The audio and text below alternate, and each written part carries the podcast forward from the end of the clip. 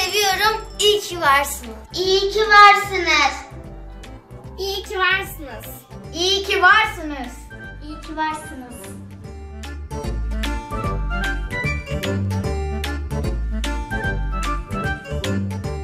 İyi ki varsınız. İyi ki varsınız.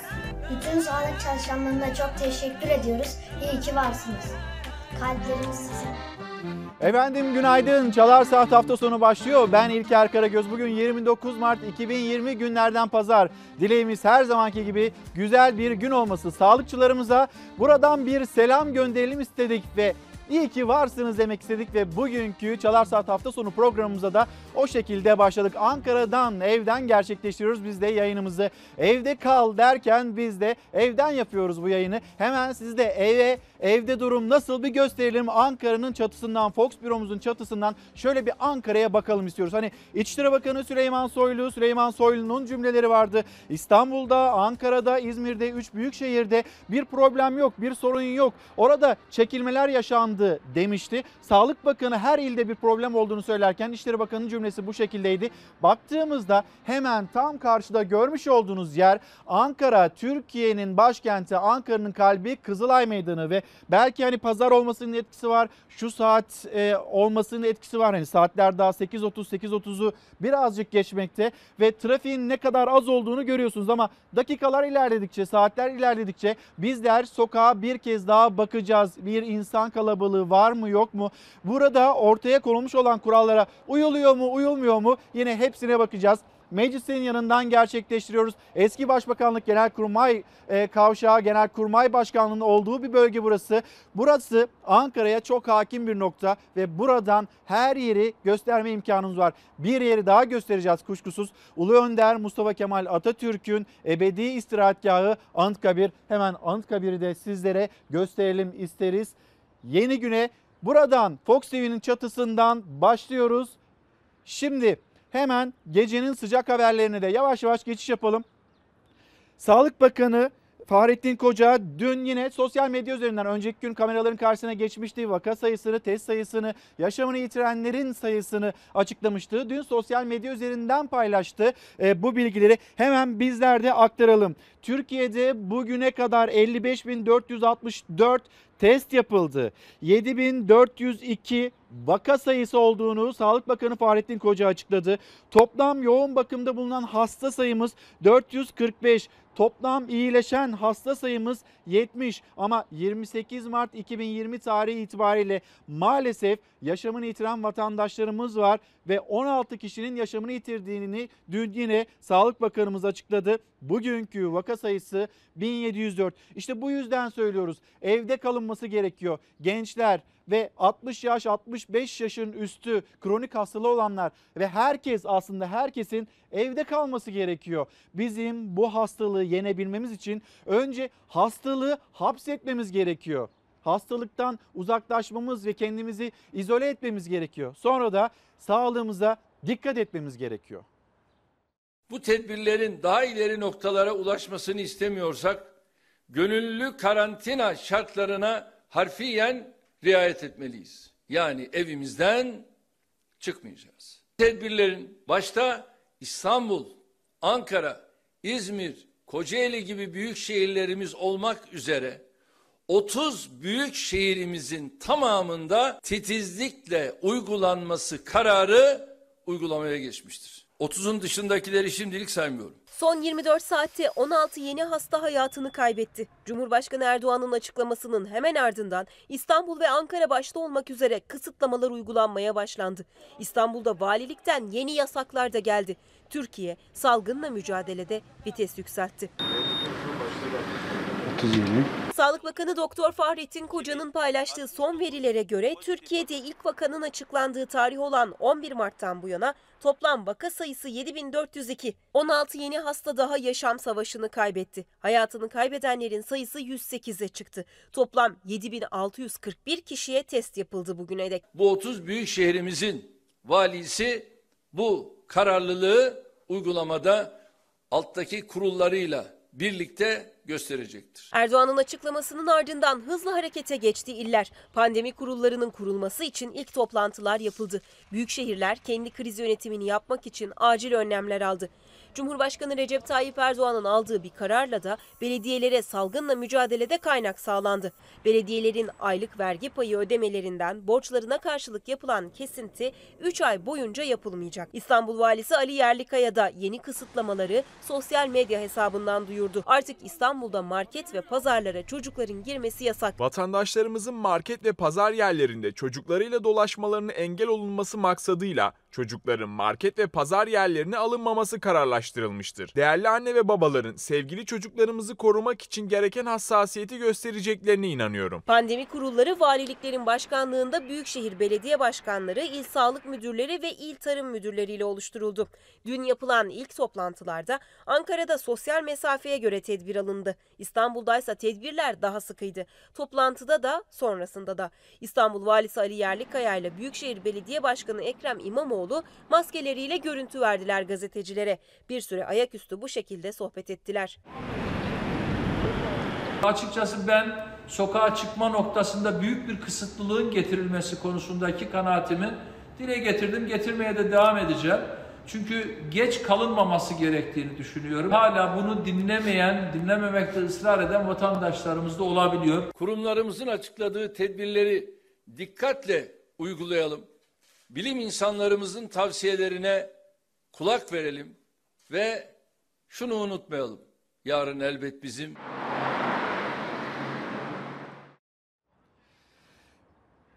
Bizlere şu saat itibariyle günaydın diyen izleyicilerimiz var. Bizler de günaydınlarımızı iletelim. Demir Bey'e selamlarımızı iletelim. Banu Hanım'a günaydın diyelim.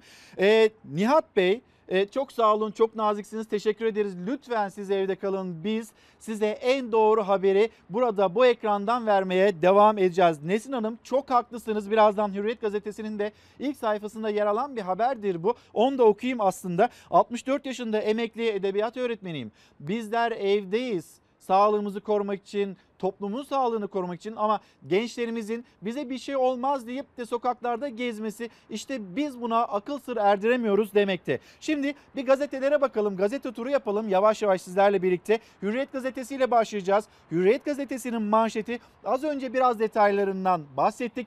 Daha da açacağız ilerleyen dakikalarda. Seyahat yasağı böyle uygulanacak. Hürriyet gazetesinin manşeti. Cumhurbaşkanı Erdoğan'ın önceki akşam açıkladığı 30 büyükşehire yönelik seyahat kısıtlamasının detayları belli oldu. Zorunlu durumlar dışında hiç kimse bulunduğu şehirden ayrılmayacak. Tedavi ihtiyaçları nedeniyle doktor kararıyla sevk edilen birinci derece yakınları vefat eden veya ağır hastalığı olanların seyahati valilik izniyle mümkün olacak. Şimdi bir yandan Karayoluyla seyahat bunun kriterleri belirlendi. Diğer yandan da hava yoluyla seyahat etmek isteyenler bunlarla ilgili tüm kriterler belirlendi. Hepsini tek tek sizinle paylaşacağız ve Hürriyet gazetesinin manşeti de bu şekilde. Nesin Hanım emekli bir öğretmenimiz 64 yaşındayım. Biz sizin sağlığınızı toplumun sağlığını korumak için evde bulunuyoruz. Ama gençler niye geziyorlar demekte ve yine Hürriyet gazetesinde bir haber. Bu neyin inadı? Yani o kadar kural konuluyor, o kadar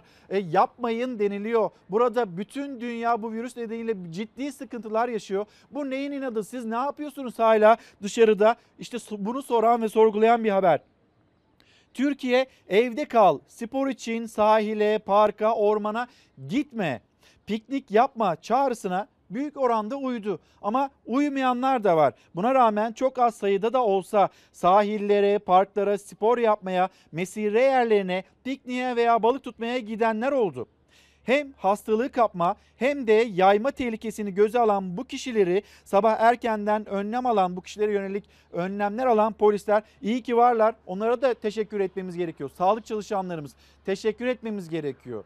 E, polislerimiz bu süreçte güvenlik e, tedbir alan polislerimiz onlara teşekkür etmemiz gerekiyor. Bir yandan insanlara sokağa çıkma diyoruz. Tabii ekonomi boyutunu konuşacağız koronavirüsün. Ee, ekonomi boyutunu konuşacağız, toplum boyutunu konuşacağız ve sağlık boyutunu da konuşacağız. Bugün yine bir misafirimiz daha olacak. Bir doktorumuz daha ağırlayacağız. Profesör Doktor Mehmet Ceyhan burada bizim yanımızda olacak. Yine dün söylemiştik bir kez daha söyleyelim. Ee, ne kadar şaşırtıcı, ne kadar absürt olursa olsun lütfen sorularınızı yazıp gönderin bizlere. Çünkü dünyanın ve hepimizin ilk kez karşılaştığı bir durum bu. Dolayısıyla mutlaka merak ettiğiniz şeyler var. Özellikle biz kişisel olarak hijyenimizi nasıl sağlayacağız? Bunun endişesini yaşayan insanlarımız var. Onu hatırlatmış olalım. Şimdi tekrar bir geri gelelim Ankara. Ankara'yı size yine bir göstermek istiyorum. Serhat Yağmur ve aynı zamanda kameraman Akif Balıkçıoğlu Fox kameramanları şu anda bana yardım ediyorlar. Serhat Yağmur şu anda detayları vermekte. Ankara'nın sokaklarını, caddelerini görmektesiniz. Şu anda görmüş olduğunuz yer Türkiye Büyük Millet Meclisi. Hemen karşısında İçişleri Bakanlığı, Emniyet Genel Müdürlüğü ve işte Kızılay Meydanı. Kızılay Meydanı bir şehrin, bir ülkenin başkentinin kalbi. Bu bilgiyi bir kez daha aktardıktan sonra Ankara'da bugün hava sıcaklığının en yüksek 5 derece olacağı bilgisi yukarı kesimlere kar yağ, yağacağı bilgisi, zaman zaman yağış geçişlerinin olacağı bilgisiyle sizlere bir memleket havasında aktarmış olalım. Dolu, yağmur ve sonunda gelen sel Gaziantep'te can aldı. Sele kapılan 13 yaşındaki çocuğun cansız bedeni bulundu.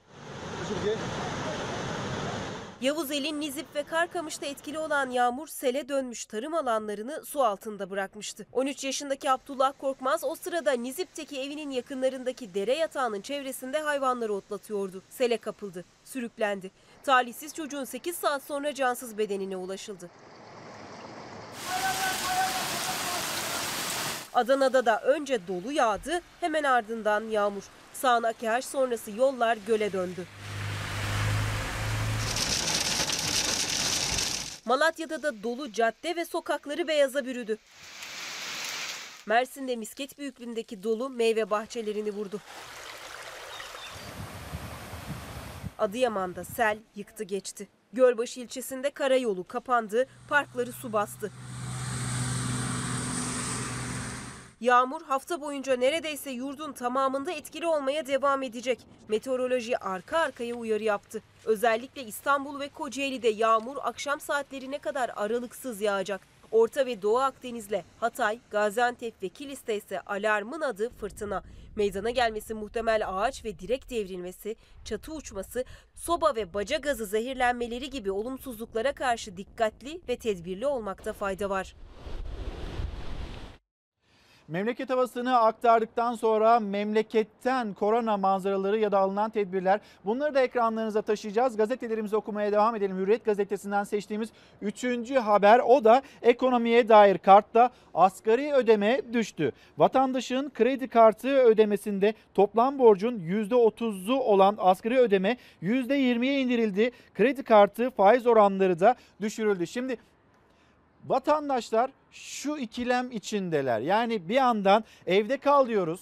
Yani yetkililer öyle söylüyor, bütün dünya öyle söylüyor. Dünya Sağlık Örgütü bunun yenilebilmesi için, bu virüsten kurtulabilmemiz için yapılması gereken şey evde izolasyon, evde kalmamız gerekiyor. Ama aynı zamanda bir yandan da e dışarı çıkılması gerekiyor çünkü bir hayat var, bir hayat devam ediyor. Çünkü açıklanan ekonomi paketleri onlar e, bütün herkesin Türkiye'nin evde oturmasını sağlamıyor. Mesela faturalarınızı ödeyeceğim demiyor o ekonomi paketi. Kredi kartları ile ilgili %30'dan %20'ye böyle bir gerileme var ama ben kredi kartlarını öteliyorum demiyor sistem. Dolayısıyla insanlar hem evde oturacağım hem dışarıda çalışacağım. Ben bunun ikisini aynı anda nasıl başaracağım? Bu ikilemde. Yine konuşacağımız konulardan bir tanesi bu. Mesela sağlıkçı arkadaşlarımız var. Mutlaka bunu yaşayan kişiler vardır. Sizler de hayatınızda yaşıyorsunuzdur. Şimdi gençler işe gitmek durumunda. Aksi halde ya ücretsiz izne gönderiliyorlar ya işlerini kaybediyorlar. İş dünyasından çağrılar mesela Sabah gazetesinin ilk sayfasında yer alıyor. Biz kimseyi işten çıkarmayacağız diyen kocaman kocaman firmalar var. Siz hiç kimseyi işten çıkarmayacaksınız. Harika bunu taahhüt etmeniz müthiş bir şey ama aynı zamanda kimseyi ücretsiz izne de göndermeyeceğiz. Bunu da söylemesi gerekiyor iş dünyasının. İşte gençler dışarı çıkıyorlar çalışmak zorundalar. E çocuklar, çocuklar artık okullar kapalı mesela. Onlar çocuklarını büyüklerine bırakıyorlar. Anneler babalar çalışıyor. Çocuklarını büyüklere bırakıyorlar. Akşam oluyor gidiyorlar anneleriyle babalarıyla gün içinde bir irtibatları yok. Ama çocuklarını alıyorlar. Sonra eve götürüyorlar. Evde yine birlikteler. Her gün her yeni gün bu şekilde tekrar ediyor. Bununla ilgili bir önlem alınması gerekmiyor mu diyor muhalefet. Mesela biz neden sokağa çıkma yasağını gündemimize alamıyoruz? Acaba bunun nedeni bizim ekonomimizin güçlü olmaması mı? Yani bütün vatandaşlarımıza bakın ben sizin faturalarınızı ödeyebilecek güçteyim diyebilecek bir yönetime sahip olmamamızdan mı kaynaklanıyor demekte muhalefet. İşte bu sorular, bu soruların yanıtları ya da sizin düşünceleriniz neyse lütfen yazıp gönderin bizlere. Evde kal, evde kal bugünkü başlığımız. Ve bu başlığı belirlememizin bir nedenini de yine açıklamış olayım sizlere. Bu bir şarkı sözü ve o şarkının sözlerini yazan kişi bugün Çalar Saat hafta sonunda bizim misafirimiz olacak. Evinden misafir olacak ve çocuklarımız için yazdığı o güzel şarkıyı bizimle paylaşacak. İlerleyen dakikalarda bizden ayrılmayın diyelim. Şimdi hava durumunu paylaşmıştık. Bir de memleketten korona manzaraları. 30 büyük şehrimizin tamamında titizlikle uygulanması kararı uygulamaya geçmiştir. Vaka sayısı da il il tedbirler de artırılıyor. Otogarlardan otobüs çıkışlarına izin verilmiyor. Virüs tespit edilen belde ve köyler karantinada. Yurt dışından gelen yolcu ve tır şoförleri gözlem altında. Ukrayna'dan gelen kuru yük gemisi Zonguldak limanına yanaştı. AFAD koordinesinde tır parkında özel donanımlı kıyafetlerle dezenfeksiyon çalışmaları gerçekleştirildi. Kuru yük gemisindeki 34 tır şoförü 14 günlük gözlem altına alındı. Bazı illerde belde ve köy çapında resmi karantinalar ilan edildi. Rize'de, Van Çaldıran'da, Yozgat Çekerek'te toplam 12 belde ve köyde asker nöbette. Sağlık çalışanları tıbbi ekipman dağıttı. Zorunlu görev yapan esnafa bilgi verdi. Yarım saate bir saate bir temizleyin dediler bize. Zaten uyguluyoruz. Şimdi geldim ben de yapıyorum. Ondan sonra dezenfekte çalışması yapacağız. daha fazla vakanın görüldüğü bölge veya iller varsa bunun için yapılması gereken önerileri de tabii ki sunmuş oluyoruz. Dolayısıyla bu anlamda benim herhangi bir detay vermem doğru olmaz. Sayın Cumhurbaşkanımız bu anlamdaki değerlendirmesini yapar ve uygun görürlerse de kamuoyuyla paylaşmış olurlar.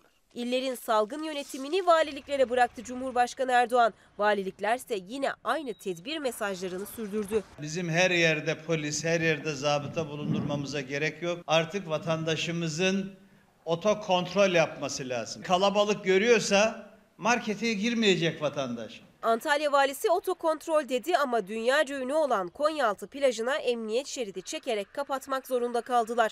Güneşli havada Konyaaltı plajı havadan böyle görüntülendi. Kış aylarında da fırsat buldukça Konyaaltı plajına gelip yüzmeyi tercih ediyorum ama ben de onun için yüzme planlarımı birkaç gün erteleyeceğim sanırım. Elazığ valisi Çetin Oktay kaldırımsa koronavirüs tedbirleri kapsamında vatandaşların zorunlu olmadıkça sokağa çıkmamaları için caddelerde anonslar yaptırdı. Bilinçlendirici açıklama ve uyarı çalışmaları başlattı. Bölgene hazırlar.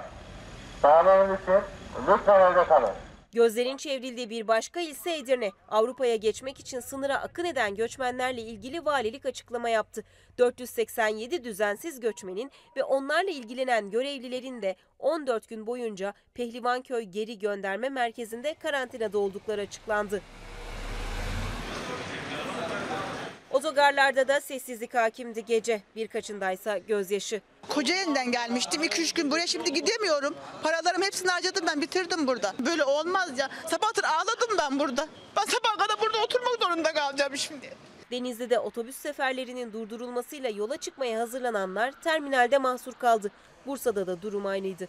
Terminalde bilet bulamayan kadın yaşadığı çaresizlik karşısında gözyaşlarına engel olamadı. Polis aradım dedim böyle böyle ben İstanbul'a gitmem lazım. Tamam dedi gittim. E, git dedi polisten izin alın. Ve gittim yok arabada yer yok. Ne biçim yer ya burası? Bilet bulamıyorsunuz. Ne, ne yapmayı düşünüyorsunuz? Bilmiyorum. Bilmiyorum. Gazete turunda Sözcü gazetesindeyiz ve Sözcü gazetesinin manşetinde bir doktor, bir doktorun cümlesi. Doktor Serdar Savaş milyonların duygularına tercüman oldu. Evde kal diyorsan milletine bakacaksın. İşte bu cümle kuruldu. Bir doktor tarafından hani siyasetçi, siyasetçilerin cümlelerini duymuştuk buna dair. Şimdi bir doktor da bunu söylüyor. Devlet vatandaşa evde kal diyor ama maaş ne olacak? Ne yiyecek ne içecek? karışmıyor. Doktor Savaş bu çarpıklığa şu sözlerle isyan etti. Birçok vatandaş geçim sıkıntısı nedeniyle evde kalma uyarısına uyamaz. Devlet fakir fukaraya diyecek ki sokağa çıkamıyorsun ben de sana bakacağım. Sosyal devlet budur.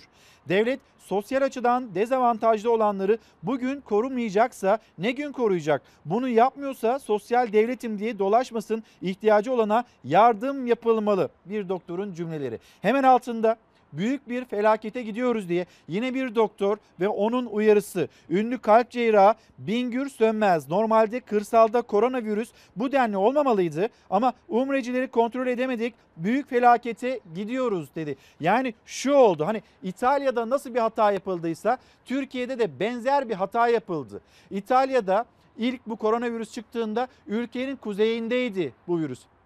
Orada ilan edildi. Ülkenin kuzeyinde bu virüs var denildikten sonra hadi bakalım herkes topladı çantaları İtalya'nın güneyine gitti. Ve bundan sonra bütün İtalya'ya yayıldı. Hatırlayacaksınız Çin'den sonra İran, İran'dan sonra virüsün merkezi İtalya haline gelmişti. Yavaş yavaş kayıyor. Şimdi mecrası değişiyor. Şimdi de Amerika Birleşik Devletleri mesela yeni coğrafya, virüsün yeni coğrafyası burası. Şimdi Türkiye'ye baktığımızda umreciler var, öğrencilerimiz var. Her şey, bütün herkesin yaptığı analiz de zaten o yönde. Umrecilere kadar alınan tüm tedbirler yerindeydi. Ama şimdi alınan tedbirler yerinde mi yoksa pansuman tedbirler mi? Bunu kestirebilmekte zorlanıyor herkes. Biz kırsalda da bunu görüyorsak mesela hani Van, Van'daki bölge karantina alınan bölge bir sınır kapısı. Kum kentinden, İran'dan gelenler hani böyle gelmiş olabilir. Mesela Rize, Rize'nin işte beldeleri, köyleri buralarda karantinalar ilan edildi. Ve doktorlar diyor ki bizim bunu orada da görüyor olmamızda ciddi bir sorun var. Ve bu ciddi sorunu engelleyebilmek için bir kez daha hatırlatıyorlar. Evde kal çağrıları doğru ama yeterli mi? Sokağa çıkma yasağı acaba ilan edilsin mi? Bunların hepsi konuşuluyor, tartışılıyor. Gelelim bir başka konu yani herkese sokağa çıkmayın diyoruz ama bir yandan da bu konulan kurallara uymayan bir kurum. Diyanet İşleri Başkanlığı. Diyanet İşleri Başkanlığı'nın attığı bir adım. Camiye gelme diyorlar ama VIP namaz kılıyorlar. Koronavirüs salgını nedeniyle Türkiye genelinde toplu namazları yasaklayan Diyanet'in kendi kararına uyumaması büyük tepki çekti. Muhalefet buna itiraz etti. Ama muhalefet kadar Aynı zamanda AK Parti'nin içinden de itirazlar yükseldi. Dün burada bu ekranda konuştuk. Deniz Zeyrek, Sözcü Gazetesi'nden Deniz Zeyrek, Mehmet Metiner'i hatırlattı. Ben de yine Cumhur İttifakı'nın diğer ortağı Milliyetçi Hareket Partisi'nden Cemal Engin Yurt'u. Allahu Ekber. Yazıklar olsun diyorum. Diyanet İşleri Başkanlığı'nı kınıyorum. VIP cuma görüntüleri hiçbir şekilde kabul edilemez. Bu Diyanet İşleri Başkanı aslında çoktan istifa etmiş olmalıydı. Umre skandalının müsebbibidir.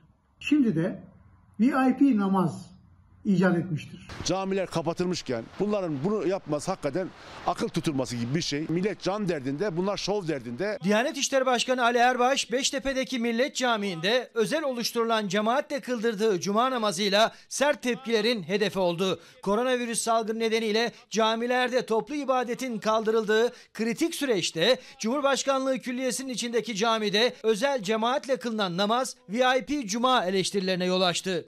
Ayıp bir şey. VIP cuma, özel davetle cemaat oluşturma falan.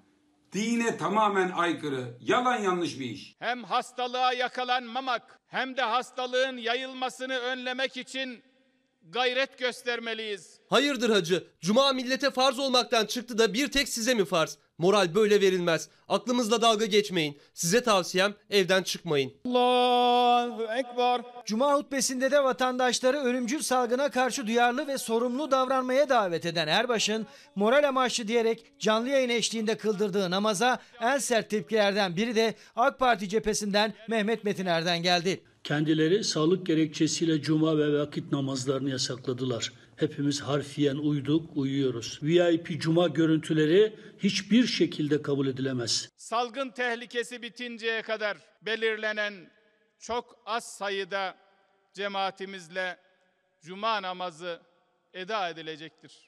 Sanki Cumhurbaşkanımız oradaymış, o istiyormuş diye böyle bir cuma namazı kılındı algısı oluşturmak siyasetine de yönelik bir suikast girişimi değil de nedir? Ağır eleştiriler, istifa çağrıları birbiri ardına gelirken cuma namazı üzerinden şov yapmakla eleştirilen Diyanet İşleri Başkanı Ali Erbaş'a çevrildi gözler. Hem kamu vicdanı hem Allah bunları affetmeyecek. Cuma namazlarının tekrarının salgınsız günlerde gönüllerin istediği gibi olacağı güne kadar din adamlarının şov yapmayı bırakmaları lazım. Efendim bir kez daha günaydın. Sözcü gazetesi yazarı Deniz Zeyrek. Deniz abi şu anda yanımda. Deniz abi günaydın. Günaydın. Hoş geldin. Hoş Dün bulduk. konuştuğumuz bir konuydu. Ee, konuşmakta biraz güçlük çekmeyeceksin değil mi? Yok hayır. Soğuk, soğuktan So- değil değil mi? Soğuk değil. Nedir problem onu söyle o zaman. Problem yükseklik. Şimdi sevgili seyirciler Deniz abiyi ben ikna etmek için bayağı bir uğraştım. Burası bizim e, çatımızda bir platform ve bu platformdan da işte yayınımızı gerçekleştiriyoruz. Şöyle hem Ankara'ya hakim olalım istedik hem de yavaş yavaş güzel güzel havadar olsun, güzel güzel görüntüler paylaşalım sizinle dedik. Deniz abi aradım. Deniz abi dedim yükseklik korkun var mı dedim. Tedirginliğim var dedi. Ve şu anda karşımızda Vallahi me- merak, sağ olsun bizi merak kırmadı. edenler nerede olduğunu görmek için Instagram'dan baksınlar. Ben hesabımda paylaştım. Öyle mi? Aynı aşağıdan çektim fotoğrafı. Ben görmeye çalıştım acaba evden gelirken görür müyüm diye senden bir detay Sen o verecektim sırada ama yayındaydın. başaramadım onu. Yayındaydın o sırada. ben şuradan yürüyerek geldim. Gerçekten burası yüksek bir yer ama meclisin hemen yan tarafı olduğu için park falan olduğu için güzel bir yer yani. Daha önce de çıkmıştın. Tabii, Şimdi tabii. birazdan sohbetimize başlayınca hiçbir sorun olmayacak. İnerken de ben elinden tutacağım Daha abi. önce daha önce gök gürültüsü vardı bir de. Şimdi Şimşek bir şey yok. çakıyordu. Belki birazdan Evet. kar yağabilir. Olabilir. Şimdi e, bu VIP tartışmaya bir geri gelelim mi? Yani o devam etti. Dün e, senin de cümlelerin yani seçkinci bir kesim onlar namaz kılıyor diye yani İslamiyet'te böyle bir şey asla olmaz söz konusu değil ve bunu yaratıyorlarsa en büyük tepkiyi onlar çekerler demiştiniz. İşte o gün içinde de devam etti bu tartışma. E normal. Ya biz ben hatırlıyorum Abdullah Gül'le 11. Cumhurbaşkanı ile bir Arap ülkesine gitmiştik. Emirliklerden birine. Orada çok ünlü bir cami var. Böyle bembeyaz işte herkes de gidiyor turist olarak gidenler orayı da ziyaret ediyorlar. Ee, VIP entrance diye bir şey vardı camide ve orada bunun muhabbeti yapıldı. Yani e, başta Abdullah Gül olmak üzere bizim heyetteki herkes ya camiye VIP girişi mi olur diye eleştirdi. E şimdi burada da mesele onların namaz kılması değil. Mesele bütün topluma Örnek olmaya. mesele ciddi bir meseledir mesajını verip camilere gitmeyin, kandillere gitmeyin, kandil için camiye gitmeyin. Doğru. Çağrılarını yapıyorsun. Ondan sonra kendin e, sosyal mesafe koyarak namaz kıldım diye bir görüntü veriyorsun. E madem sosyal mesafe koyarak namaz kılmak mümkün, Diyanet İşleri Başkanı şu anda Türkiye'de bütçesi en yüksek kurum. O önlemini alsaydı, yani ona göre bir cuma organizasyonu yapsaydı. En başta Deniz abi şu umre önlemli alınsaydı. Tabii tabii. Yani mesela bu ülkede gerçekten iyi de öldür hakkını yeme. Sağlık Bakanı, bakanlık çok iyi götürdü başta. Doğru. Nereye kadar çok iyi götürdü? Umre meselesi gelinceye kadar çok iyi götürdü. Umre'de 21 bin kişinin olduğu ortaya çıktığında e, zaten 15 bini gelmişti. 5-6 bin kişi kalmıştı. Onları ancak organize edebildiler, yurtlar organize ettiler vesaire. Ama birçoğu Türkiye'nin her tarafına dağılmıştı. E, Bugün köylerde karantina varsa Sebebi o. umrecilerin gitmesi, umreden taşımaları ve köyde tabii bu, bu işlerin gelenekleri de var. İnsanlar e, işte Kabe'ye gidip gelen insanları ziyaret ederler. Doğru. E, bu ziyaretlerden köylere yayıldı ve bugün işte dünkü rakam 12 idi. Hani bunlar çok önemli şeyler. E, ibadet mesela size zorunluysa e, Cemal Engin Yurt'a da zorunlu. Sizin bu imkanınız varsa Cemal Engin Yurt'a da mesela onun adını niye söylüyorum? Çünkü çok güzel bir tweet atmıştı. Yani ona da e, zorunlu. O zaman ona da aynı imkanları yaratın. Böyle 2 metre e, safları 2 metre tutarak organizasyon yapın.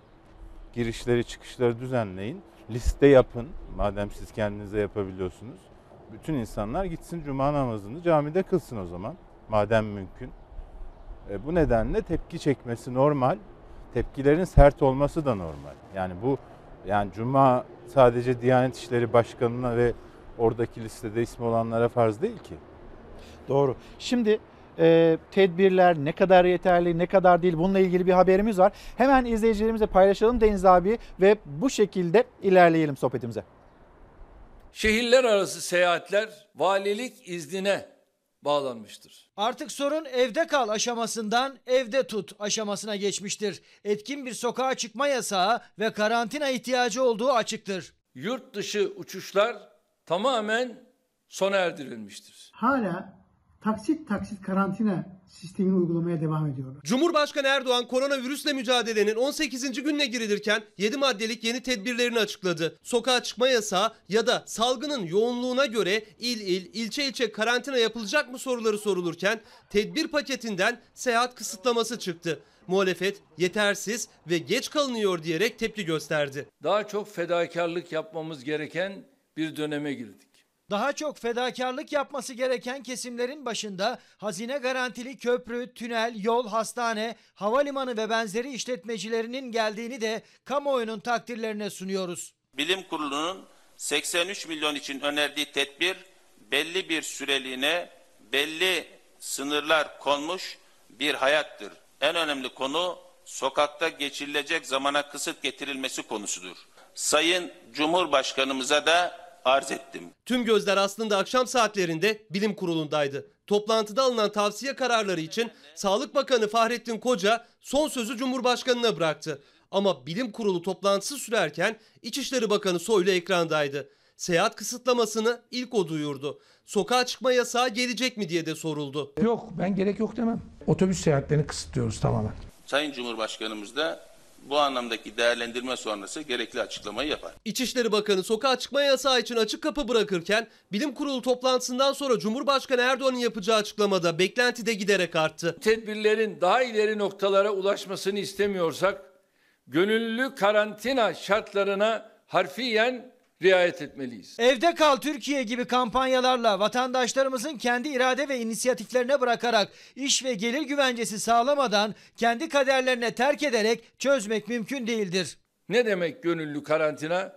Yani evimizden çıkmayacağız. Kaplumbağalar gibi hem evinin içinde olup hem işine gidebilmek mümkün değil. Kamuda olduğu gibi özel sektörde de minimum personelle esnek çalışma sistemine geçilecektir. Bunu denetleyecek misin? O belli değil.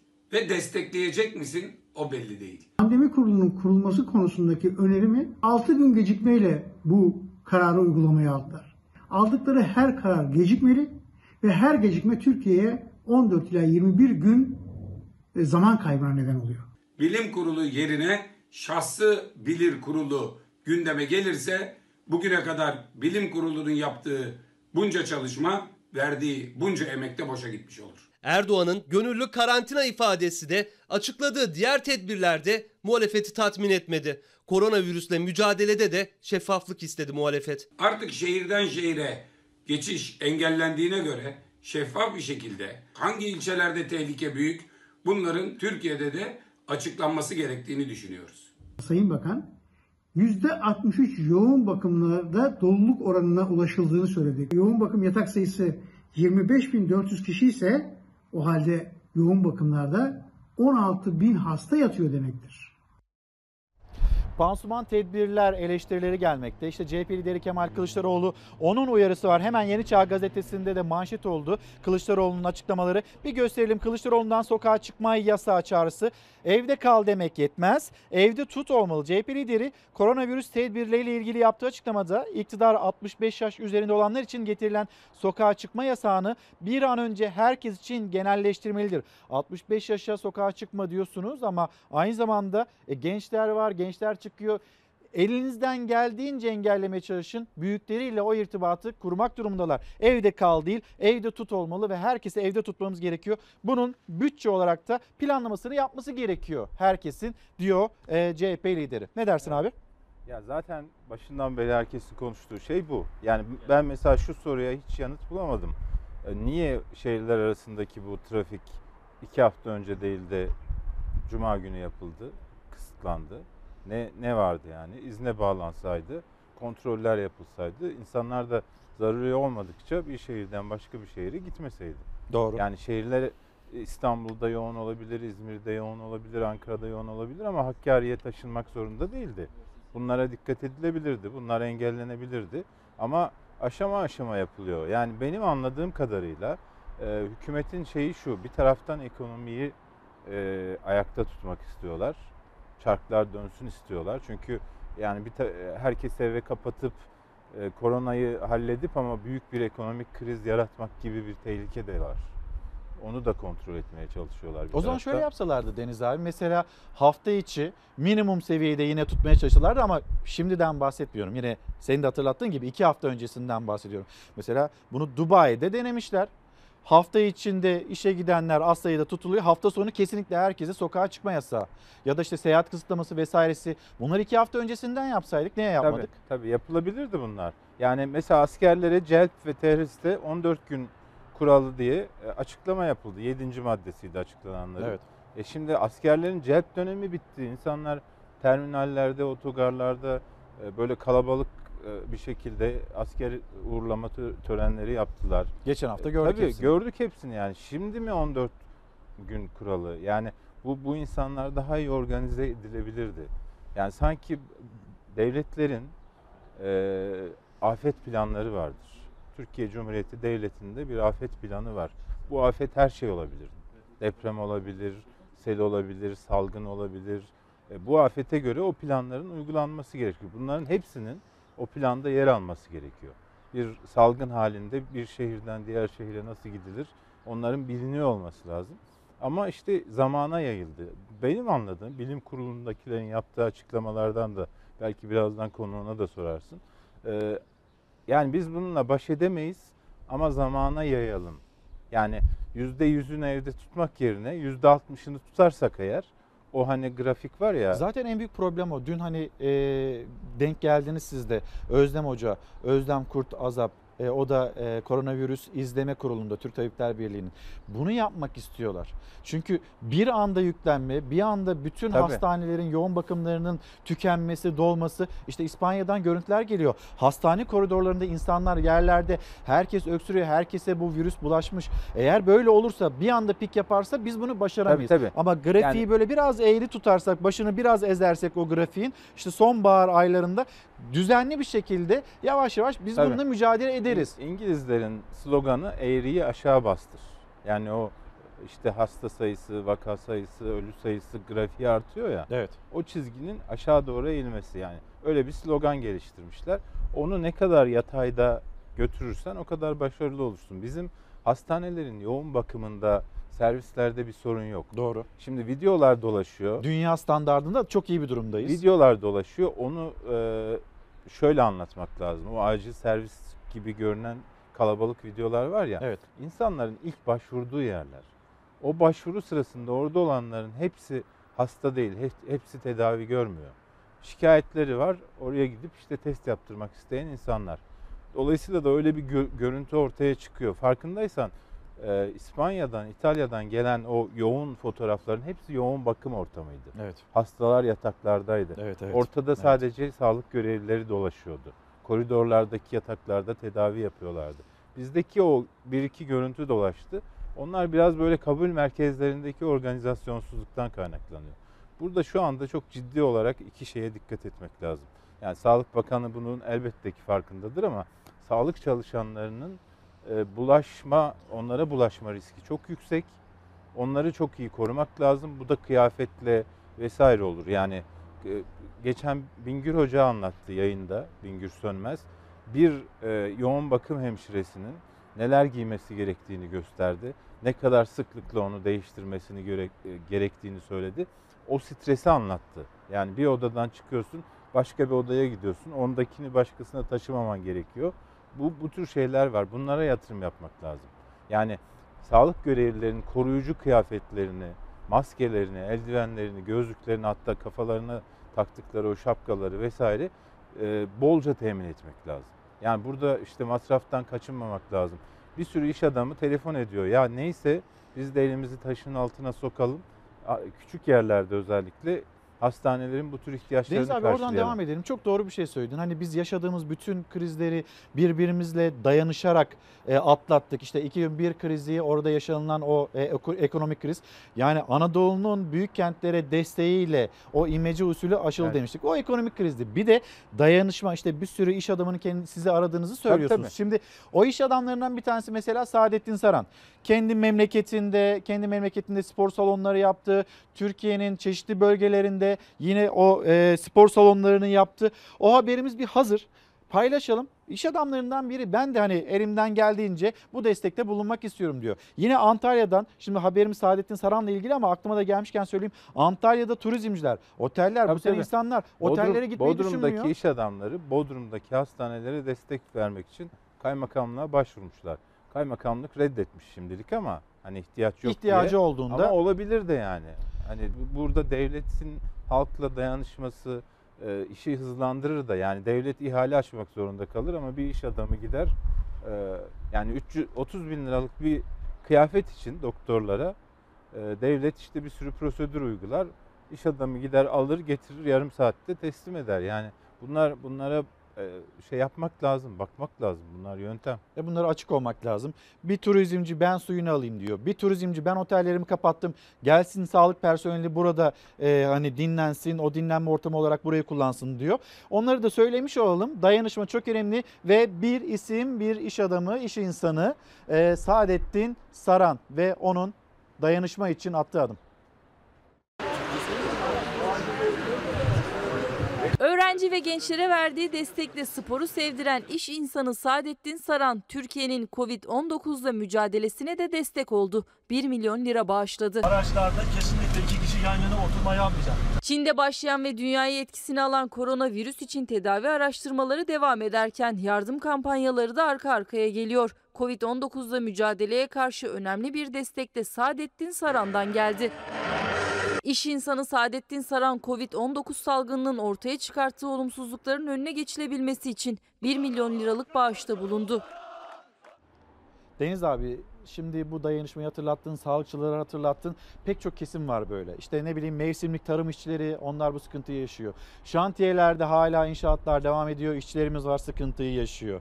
İşte kargo elemanları pek çok kişi işe gitmek Benzin durumunda almaya olanlar. gidiyorsun, Benzincilerde çalışanlar mesela. Benzinciler. Hani bir standart getirilebilir. Şöyle denilebilir mesela. 5'ten sonra benzinciler kapalı olacak. 5'e kadar alın mesela. E zaten hani böyle bir yoğunluk yok. Şöyle Tabii, bir tabii. Ankara'ya baktığımızda Tabii. e, kimse yok sokaklarda. Bu, Doğru. bu yapılabilir artık. Bu uygulanabilir. Şimdi e, bir mektup var elimde. Bir bankacının gönderdiği ve hani isyan mektubu başka bir şey değil. Hemen okuyayım. Çalıştığım bankanın mesai saatlerinde herhangi bir değişiklik olmadığını söyleyeyim diyor. Yani biz buradan bir e, kamu bankası olduğunu anlıyoruz. Sabah 9, akşam 17 mesai yapıyoruz. Herkes kendi karantinasını, karantinasını uygulayacaksa, zorunlu haller dışında sokağa çıkılmayacaksa biz neden 7 saat hizmet veriyoruz? Biz tam gün her şey normalmiş gibi hizmet verince müşteriler de her şey normalmiş gibi davranıyor. Acil olmayan durumlar için bizlere geliyorlar. Lüzumsuz her türlü işlem için geliyorlar. Hesap cüzdanı yazdırmaya, bakiye sormaya, promosyonum hangi gün yatacaktı diye sormaya, hatta koca bir torba madeni parayla hesabına para yatırmaya gelen insanlar var. Ölümle biz burun burunayız. Ertelenecek ki bu tür işlemler biz de e, işlemlerimizi acil olan işlemleri yapabileceğiz. Günde sadece bankalar acil işlemleri yapabilmek adına 2 saat açık kalsa zaten yeterli olacak diyor. Ve bir meslek grubu da bizim mesleğimiz gazeteciler. İşte biz yayınımızı niçin buradan yapıyoruz? Sağ olsun bir kez daha Fox Haber Genel Yayın Yönetmeni Doğan Şentürk. Oğlum sen de gelme sen de evden yap Ankara'dan yap yayınlarını dedi. Ben de hani bu seyahat kısıtlaması var zaten. İyi de oldu. Buradan Ankara'dan yapıyorum yayınımı. Şimdi sokağa çıkıyoruz. Sürekli Tabii, irtibat tabii. halindeyiz, iletişim halindeyiz ve bir arkadaşımız Korhan Varol. Korhan Varol da işte NTV televizyonda muhabir. Adı korona olan virüs tabii ki beni bulacaktı. Bekliyordum zaten. Test sonucu pozitif çıktı. Hastanede karantinadayım. Yani arkadaşla bir süre kapışacağız. Görelim bakalım Covid-19 efendi hangimiz daha güçlü? Evet, hani biz buradan- biliyoruz koronanın ondan Korhan- çok daha güçlü olduğunu. Evet. Çok yakında bir arkadaşım. Bir kez daha geçmiş olsun diyorum. Acil yani yeneceğine, yeneceğine tabii ki eminiz ve şu anda hastanede e, karantina altındayım demekte. Başka kurumlarda da hasta arkadaşlarımız Doğru. var. Ee, tabii elimizden geldiği kadar dikkat ediyoruz. Bütün kurallara uyuyoruz ama Ee, şöyle bir sıkıntı var. Mesela bu özellikle senin gibi program yapan insanlar için geçerli. Ee, uzmanları alıyorsun yayına ve o uzmanlar hastaneden çıkıp geliyor. Yani Covid e, ile mücadelede çalışan uzmanları konuk ediyoruz. Gidip oralarda röportaj yapıyorlar arkadaşlar. Hastanelerin önünde vesaire. Dolayısıyla risk grubundalar. Yani şey açı, sağlık açısından değil ama e, hastalığın bulaşması açısından risk grubundalar gazeteciler. Onun için de dikkat etmek lazım. Yani herkes önlem alıyor, şey yapıyor ama maalesef e, yoğun bir trafik olduğu için e, risk de e, düşük de olsa oluyor ve işte Korhan gibi meslektaşlarımız bu hasta bu virüste yakalanmış ama ben de hiç şüphe duymuyorum. E, Korhan e, kısa sürede mücadele edecek, bitirecek ve e, sahaya dönecek. Zaten kendisi sporcu, maraton koşan evet. birisi, güçlü, atletik birisi ve hani Koran, Koran'ı biz biliyoruz. Hayatına da kendine de dikkat eden birisi. Bu virüsten kurtulacak bir kez daha geçmiş olsun. Diyoruz şimdi Ankara'nın bir başka konuştuğu gündem hani bu koronavirüs mesaisi gündemi içinde kaybolmayacak hani bu tartışmalar nedeniyle de çok da kaybolacak bir e, konu değil. O da Ulaştırma Bakanı'nın görevden alınması. Gece işte 2'ye kadar mesela bakansınız. Sonra bir bakıyorsunuz bir kararname artık bakan değilsiniz. Bununla ilgili siyasette bir tartışma var. Paylaşalım. Birkaç cümlemiz var bununla ilgili. Sayın Bakanım çok teşekkür ederim. Çok sağ olun. Teşekkür ederim. Bu nazikliğiniz için. Aldığım emaneti Adil Kara İsmailoğlu'na devrediyorum. Gece yarısı saat 2 kararnamesiyle Ulaştırma Bakanlığı koltuğunda deprem yaşandı. Erdoğan imzasıyla Cumhurbaşkanlığı hükümet sisteminin ilk Ulaştırma Bakanı Mehmet Cahit Turan görevden alındı. 7 ay önce bakan yardımcısı olan Adil Kara İsmailoğlu bakan olarak atandı. Ben Ulaştırma ve Altyapı Bakanı Mehmet Cahit Turhan. Virüsün bulaşma etkisini azaltmak için sokağa çıkmamak, evde kalmak gerekiyor. İki gün önce kameralar önündeki son sözlerini Evde Kal kampanyası için söyledi. Son icraatını Kanal İstanbul ihalesi için yaptı. Korona günlerinde eldivenli maskeli görevliler tarafından yapılan o ihale millet can derdinde iktidar rant sloganıyla tepkilerin odağı oldu. İhale yapıldı. Şimdi acelesi var mıydı? Millet can derdinde. İşçi, emekçi evine ekmek götüremiyor. Bunların tek derdi var. Para, para, para, rant, rant, rant. Bu işin sorumlusu Recep Tayyip Erdoğan tek adamdır. Yoksa bakan gelir, bakan geçer. Turan tepkiler üzerine ihaleyi devam eden bir sürecin önceden planlanmış parçası. Türkiye Cumhuriyeti salgınla mücadele ederken yatırımları da yapacak güçtedir sözleriyle savundu. Ama tepkiler dinmedi. İddialara bakılırsa Kanal İstanbul ihalesinin yapılmasına karşı çıkmış. O nedenle görevden alınmış. Bu doğru mu değil mi bunu önümüzdeki günler gösterir. Ama ben bunu çok önemli görmüyorum. Bir sekreter gitmiş, bir başka sekreter gelmiş. Kimse Kanal İstanbul ihalesini Recep Tayyip Erdoğan'a rağmen o istemeden yapmaz. Ama o istemeden bir şeyler yaptıysa onun cezası da sabaha kalmaz. Cahit Turan'ı bakanlık koltuğundan eden Kanal İstanbul etki alanı içindeki iki tarihi köprünün taşınması ihalesinin koronayla mücadele günlerinde yapılması mıydı ya da etkisi ne kadar oldu? İktidar kanadı sessiz. Çorlu'da tren kazası oluyor 25 kişi ölüyor. Ankara'nın göbeğinde tren kazası oluyor 9 kişi ölüyor. Ulaştırma Bakanı kılını kıpırdatmıyor ve ne zaman görevden alınıyor? Beğendiği bir müteahhide mi vermedi ihaleyi? 9 Temmuz 2018'den bu yana Ulaştırma Bakanlığı koltuğunda oturan Cahit Turan 2 yıla yakın bakanlık dönemi boyunca tartışmaların odağından hiç düşmedi. 25 yolcunun hayatını kaybettiği Çorlu tren kazasından bir gün sonra koltuğa oturdu. Kazanın tartışmaları dava süreci ve 9 kişinin hayatını kaybettiği Ankara tren garı kazası onun döneminde yaşandı. Sinyalizasyon sistemi demiryolu işletmeciliği için olmazsa olmaz bir sistem değil. Kanal İstanbul projesini savunurken boğazlardan geçen gemi trafiğini anlatmak için yeğenini referans göstermesi de hafızalarda yer etti. Üsküdar'dan Beşiktaş'a geçen yeğenim söyledi. Önceden geçen yıl 15 dakikada geçiyorduk. Bu sene yarım saati buluyor e, karşıdan karşıya geçmek. Mehmet Cahit Turan Ulaştırma Bakanlığı koltuğuna korona günlerinde Kanal İstanbul ihalesi yapan isim olarak veda etti. Yerini kendisi gibi Trabzonlu olan Adil Kara İsmailoğlu aldı. Bu zor, zor süreçte e, bizi bu göreve layık gören Sayın Cumhurbaşkanımıza layık olmak için elimizden gelen her şeyi yapacağız. Şimdi e, Cahit Turan'ın ne kadar haberi olmadığının bilgisi var Deniz abi sende. Bir anlatır mısın onu? Ya işte gece saat 12 gibi falan e, ertesi gün çalışmaya gidecekmiş gibi hazırlık yapmışlardı. Ama e, ertesi gün görev devir teslimine gitmek zorunda kaldı öyle diyeyim. Yani talimatı saat 10'da normal işbaşı yapacakmış gibiydi. Ama e, gidemedi. Yani saat 10 gibi bir gün önce saat 10 gibi ekibiyle konuşuyor. Ben Evet. diyor yarın mesaide olacağım diyor. Şu saatte oraya geleceğim diyor. Evet. Tam o saatte ne oluyor? Devir teslim oldu. Devir teslim oluyor. Evet. Yani Ulaştırma Bakanı onun hiçbir şekilde haberi yoktu. Bugün bazı gazetelere baktım. Ya aslında yer hissetmiştir. var, yer almayan var. hissetmiştir. Yani son dönemde çok fazla gerilim olmuştu. Yani baktığın zaman herkes e, bu İstanbul'daki köprü, Kanal İstanbul'un güzergahındaki köprülerin taşınması ihalesinden bahsediyor. Evet. E, başka şeyler de var. Yani mesela bir siyasetçi dün bir uzun süre AK Parti'de milletvekili de yapmış bir isim. E, ilginç bir şey ima etti. Yani sonra silmiş herhalde bulamadım bugün gelirken. E, diyor ki e, bazı talepler vardı ki kabul edilemez. E, işte Ulaştırma Bakanı da düzgün bir siyasetçidir. E, bu talimatla olmayacak şeyleri yapacak adam değildi. Onlara diren, direndi demeye getirmiş. Yani sanki bakan e, kendisinden istenen bazı projeleri, bazı imzaları atmakta tereddüt etmiş. Ama yine Ahmet Davutoğlu zamanında bugün gazete pencerede de yer almakta. E, Davutoğlu kendisinden bir şey istiyor. Emri kimden alacağımı bilirim diyor sert bir üslupla. Bunu da yine hatırlatmış olalım. Deniz abi teşekkürler. Biraz üşüttüm. Elinden tutup indireceğim şimdi. Biz de bir reklamlara gidiyoruz. Efendim bir kez daha günaydın. Az önce de söylemiştik bir uzman konumuz olacak diye. Hacettepe Üniversitesi e, Çocuk Enfeksiyon Hastalıkları Uzmanı Profesör Doktor Mehmet Ceyhan şu anda yanımızda misafirimiz. Hocam günaydın. Günaydın. Hoş geldiniz. Hoş Sizi e, çok üşütmeden e, sorularımız var. Hemen o sorularımızı sormak istiyoruz. Haberlerimiz var, konuşmak istiyoruz. Gazetelere yansıyan haberler var.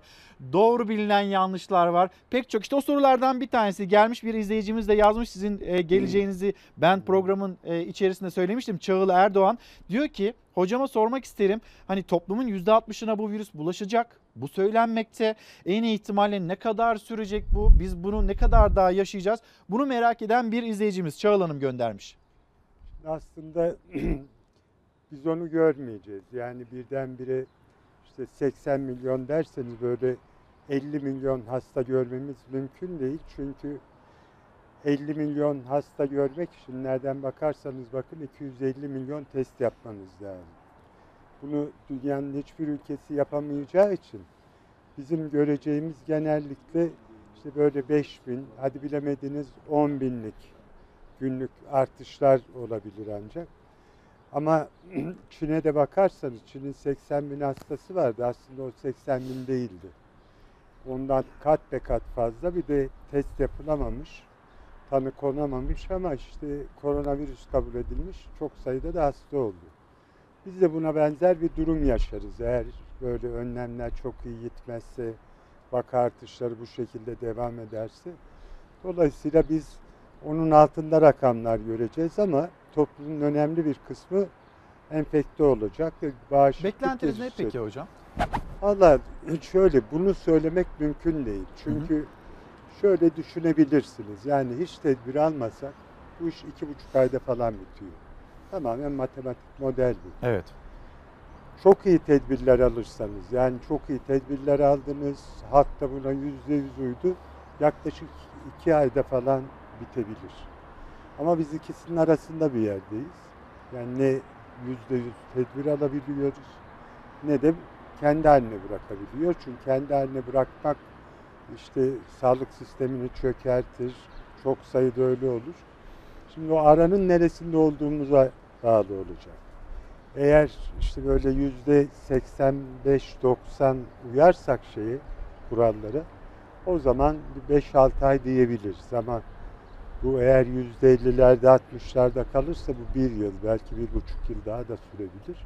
Bir de orada unutulmaması gereken bir şey var. Ee, salgın dünyada bitmeden biz bu iş bitti artık işte biz tedbirleri kaldıralım falan diyemeyiz. Hocam çok özür dilerim. Dünyadaki son durumu hemen izleyicilerimizle paylaşalım. Müsaadenizle o şekilde devam edelim sohbetimize. Buyurun.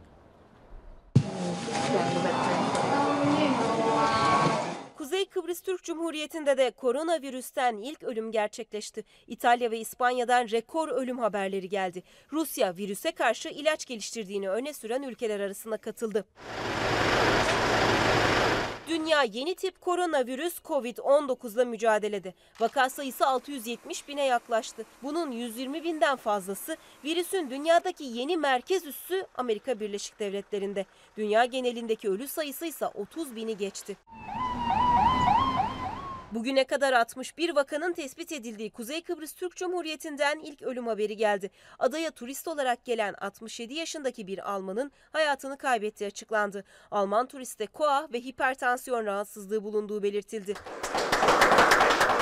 Her geçen gün virüsün yayılmasının üzerine Başbakan Ersin Tatar hükümeti yeni önlemler aldı. Kuzey Kıbrıs Türk Cumhuriyeti'nin 15 bölgesinde kısmi sokağa çıkma yasağı 7 gün boyunca tam sokağa çıkma yasağına çevrildi. Virüsün Avrupa'da en fazla can aldığı İtalya ve İspanya'da son 24 saatte rekor ölümler gerçekleşti. İtalya'da bir günde 889 kişi hayatını kaybetti. Ülkede ölü sayısı 10.023'e ulaştı. Vaka sayısı ise 92 bini aştı. İtalya'da hayatını kaybedenlerden 51'i doktor, binlerce sağlık çalışanı da enfekte olmuş durumda. Katoliklerin ruhani lideri Papa Franciscus bu kez yeni tip koronavirüs salgınının bir an önce sona ermesi için dua etti. Papa'nın Vatikan'ın ünlü Aziz Petrus Meydanı'nda tek başına dua ettiği görüntüler çok dikkat çekiciydi. Bu arada İtalya'nın salgınla mücadelesine destek için ülkeye giden Rus askeri uzmanlar işbaşı yaptı. Bergamo'da hastaneleri dezenfekte edip İtalyan görevlilere neler yapılması gerektiğini anlattılar. Bir günde en fazla ölümün görüldüğü diğer ülke ise İspanya. Son 24 saatte 292 kişi daha hayatını kaybetti. Ölü sayısı 5982'ye ulaştı. İspanyol yetkililer koronavirüsün 10 bin sağlık çalışanına bulaştığını açıkladı. İlk kez Çin'de ortaya çıkan virüsün dünyadaki yeni merkez üssü ise Amerika. Ülkede bilanço ağırlaşıyor. Vaka sayısı 120 bini geçerken bugüne kadarki en büyük can kaybı son 24 saatte yaşandı. 480 kişi koronavirüs nedeniyle öldü. Toplam ölü sayısı 2191 oldu. ABD Başkanı Trump 2.2 trilyon dolarlık ekonomik teşvik paketini imzalayarak yürürlüğe soktu. Ardından salgınla mücadelede yapılanları anlattı. Virüs Amerika'da sağlık alanındaki yetersizliği gözler önüne serdi. Sağlık elemanı eksikliği yaşanırken Trump yedek askerlerin göreve çağrılması için Savunma ve İç Güvenlik Bakanlıklarına yetki verdi. Halen 5 kongre üyesi de hastalıktan dolayı tedavi altında. ABD'de bir firma ise 5-13 dakika arası sonuç verebilen taşınabilir test cihazı geliştirdiğini duyurdu. Cihaz onay alırken hedef 1 Nisan'dan itibaren ilk etapta günde 50 bin test yapmak, daha sonra ise bu rakamı ayda 5 milyona çıkartmak. 5 Kremlin çalışanının hastalığa yakalandığı Rusya'dan da bir iddia geldi. Rusya Federal Biyomedikal Ajansı COVID-19'a karşı ilaç geliştirdiğini iddia etti. İlacın salgının gelecekte kontrol altına tutulmasını sağlayacağı öne sürüldü. Dünya Sağlık Örgütü ise dün yaptığı açıklamada yeni tip koronavirüs aşısı için 12-18 ay beklemek gerektiğini açıklamıştı. Bir yandan tabii aşı, aşı ne zaman çıkacak bunun tartışması. Diğer yandan e, dünyanın çeşitli yerlerinden ilaçlar bulunduğu yönünde mesela Rusya'dan böyle bir haber geldi. E, yine sosyal medya üzerinden bilim kurulunda da olan bir e, hocamız Tevfik Bey'in bir paylaşım vardı. Yine hani uzak doğuda böyle bir ilacın bulunduğu ile ilgili bir bilgi paylaşılıyor.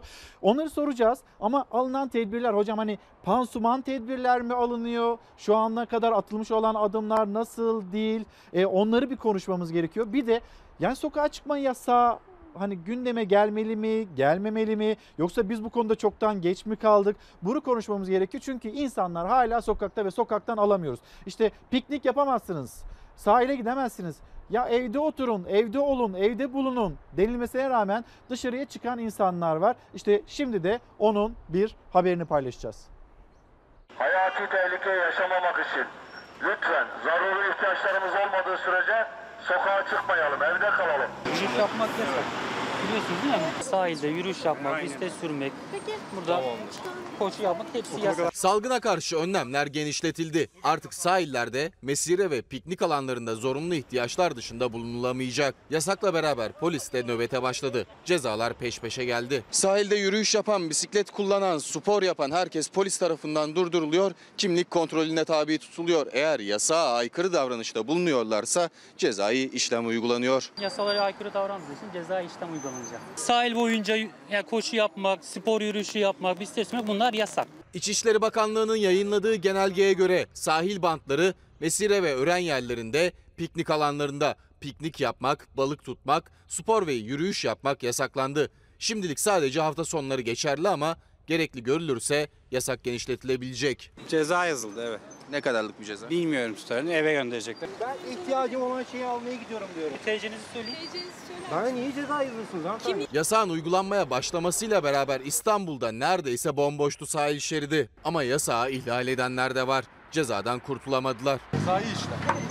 Tüm sportif faaliyetler ve balık tutmak vesaire yasaklandı. Spor yapmıyorduk, yürüyorduk. Genelge sahil şeridinde balık tutulmasını da yasaklıyor. İstanbul'un o en bilindik manzarasından eser kalmadı artık. Ama tüm dünyada yaşananlara rağmen salgın riskini anlamakta zorlananlar da vardı. Yasaklandı haberimiz ufak tefek duyduk ama ne yapalım yani. Geldik belki yarım kilo polisler gelene kadar yarım kilo bir kilo çekersek çekip gideceğiz. Kovana kadar buradayız yani ne yapalım yani. Tamam salgın var ama yani bu kadar fazla abartmaya gerek yok. Yasakla beraber sahil şeridinde artık balık tutulamıyor. Sahiller neredeyse boş kaldı. Polis ve zabıta sürekli nöbet tutuyor sahillerde. Ama hobisinden vazgeçmek istemeyen balıkçılar bir yolunu buluyor. Hafta sonları neredeyse yer kalmayan Belgrad Ormanı'nda artık sessizliğe büründü. Giriş çıkışlar kapatıldı. Piknik veya spor hayaliyle gelenler de dönmek zorunda kaldı. Sıkıldım diyen var. Salgın var ama bu kadar da abartmaya gerek yok diyen var. Bilim kurulundaymış gibi, daha önce böyle bir salgın görmüş gibi e, açıklamalarda bulunan kişiler var. Hemen bir Ankara'yı gösterelim. Ankara'da durumun ne olduğunu hemen paylaşalım. Ee, Ankara'da hani e, İçişleri Bakanı Süleyman Soylu'nun da tarif ettiği gibi belirli bir oranda çekilmenin olduğunu görüyoruz. E pazar günü, pazar günleri genelde sakin olur. Ama diğer pazar günlere kıyasladığımızda tek tük araçların geçip gittiğini Ankara'nın sokaklarında görüyoruz. Hemen ilerisi yani şu anda ekrana yansıyan yer aslında Kızılay Meydanı. Yani şehrin en fazla insanın ayağının değdiği yer pek çok kalabalığın pek çok insanın geldiği yer burası ve şu saat itibariyle saatlerimizde e, ilerlemekte 9.41'i gösteriyor. Şu saat itibariyle bile çok sakin olduğunu söyleyebiliriz Kızılay'ın. Ama İstanbul, park yerleri, sahil kenarları bugün bir kez daha bakmak gerekiyor. Tedbirleri doğru alıyor muyuz? Ee, Şimdi zaten sorun çok burada olmuyor. Yani şehir merkezlerinde İstanbul'da öyle. Daha kenarlara gittikçe işte bir kısmı çalışmak zorunda olan insanlar var. Bir kısmı da işte önemsemediği için uymayan insanlar var. Şimdi bir defa bir şekilde e, bu insanların sosyal ilişkisini kesmek zorundayız. Bunun başka bir yolu yok. Zaten işte o tedbir, bu tedbir, 14 tane tedbir falan diyoruz. Aslında iki tane. Bir tanesi el hijyeni, diğeri de sosyal mesafeyi korumak. Yani bir buçuk metreden yakın temas kurmayacak. Yani insanlar. o 14 kural içinde dağılmayalım. Hepsi iki tane, tabii, temel iki kural tane. var. Şimdi bunu bir şekilde sağlamazsak salgının kontrol edilmesi mümkün değil. Bu işte insanların evinden çıkmamasını nasıl sağlayacaksak. Şimdi işte evden çıkmayın dedik. Mesela Umre'den gelenlere de söyledik bunu, Avrupa'dan gelenlere de söyledik. Gördük ki çok uyulmadı. İnsanlar işte mesela Umre'den dönen vatandaş evden çıkmadı ama evde mevlüt okuttu, komşularını çağırdı. E şimdi bakıyoruz ki yani çok fazla uyulmuyor. Özellikle Taşra'da bu daha belirgin. Eğer bu şekilde olmazsa bu so- adı sokağa çıkma yasağı mı olur? Ya da işte e, kolluk kuvvetlerinin İçişlerine bak İçişleri Bakanlığı'na bağlı, belediyelere bağlı kolluk kuvvetlerinin sürekli kontrolüyle mi olur? Bunu bir şekilde sağlamak lazım. Ben adını çok önemsemiyorum. Çünkü başka şeyler de çağrıştırıyor bazen. Sokağa çıkma yasağı falan deyince. Ama insanların sokağa çıkmamasını sağlamak durumundayız. Yoksa kontrol etmemiz mümkün değil. Tabii Bunun- bunu ekonomik olarak da sağlamamız Tabii gerekiyor. ki yani bunun işte zaten sıkıntı orada. Yani sokağa çıkma yasağı deyince bu sadece sağlığı ilgilendiren bir konu değil. Birçok yönü var. Hocam şimdi hani bizim sizi çağırma nedenimiz aslında sizin daha önce bu tür salgınları görmüş, deneyimlemiş, bu konuda hani otorite e, noktasında olmuş olmanız, bulunmuş olmanız. E, şu anda mesela bilim kurulunda sizi göremedik. Bu ne- neden? Tabii tamamen Sağlık Bakanlığı'nın tasarrufunda olan bir şey. Onlar Ama bir irtibatınız var mı kendisi- yine de Sağlık Bakanlığı'yla? Var tabii yani orada zaman zaman ben de görüşlerimi iletiyorum. Ee, işte bir bana göre uygun olmayan bir işte hazırlanan taslakta bir şey varsa onu iletiyorum. Ee, ama işte yani dediğim gibi bu iş sadece e, hani bilerek falan olmuyor. Türkiye aslında çok ciddi salgın tecrübeleri yaşadı son dönemde. Kuş gribi yaşadık, domuz gribi yaşadık. İşte SARS bize gelmedi ama e, onun için hazırlıklar yaptık. Bunların hepsinde bazen hata yaptık, onları düzelttik falan. Bunlar gayet doğaldır. Mesela bu bilim kurulunda da mutlaka işte geriye dönüp baktıklarında ya keşke şöyle yapsaydık iyi mi olurdu dedikleri kararlar olacaktır. Çünkü Mesela var mı hocam sizin gördüğünüz? yani benim gördüğüm örneğin e, herhalde ya Umre'ye gidişlere izin vermeseydik acaba diye O bilim kurulu kararı mıydı? Öyle olduğunu biliyorum çünkü bunların hepsi bilim kuruluna sorularak onların görüşüyle kararlaştırılıyor. Çünkü orada e, Suudi Arabistan'da o sırada vaka yok diye düşünüldü. Ama tabii Umre'ye sadece Suudilerle gitmiyor ya da onlarla karşılaşmıyorsunuz. Çin'de çok yoğun e, vakalar vardı ve dünyanın en büyük Müslüman nüfusu Çin'de yaşıyor. O yüzden Çinliler de gidiyorlar Umre'ye. O şekilde e, bütün dünyaya yayılmasında ciddi bir rolü olduğunu. Avrupa'dan gelenler için ilk başta işte evde e, kalın Karantina. dışarıya çıkmayın dendi. O Şimdi dönemde isim zorla. karantina olarak konulmadı değil mi? Şimdi aslında karantina Çıkmayın deyince denildi. tabii karantina deyince aslında e, çok böyle bazen yanlış anlaşılıyor. Karantina dediğimiz temaslılara yani bildiğimiz vakayla temas etmiş insanlara uyguladığımız izolasyon aslında. Bu bazen bir şehir oluyor, bazen bir işte küçük bir grup oluyor, bir bina oluyor bazen. Burada tabii daha çok e, bireysel izolasyon gibi yaptığımız şey. Dolayısıyla böyle bir şey uygulanmadı ilk başta. Önce işte evli, evlerinizden çıkmayın dendi. Söylenen şey doğru da ama uygulanması çok zor. Yani Ortada bir yaptırım kalması. olmayınca tabii Aynen bu öyle. da e, uygulanamadı. Hocam şimdi iki tane haberimiz var. Bir tanesi karayolları için alınan tedbirler, diğeri de hava yollarıyla alınan tedbirler. Önce isterseniz karayollarıyla e, ilgili alınmış olan tedbirler onunla başlayalım.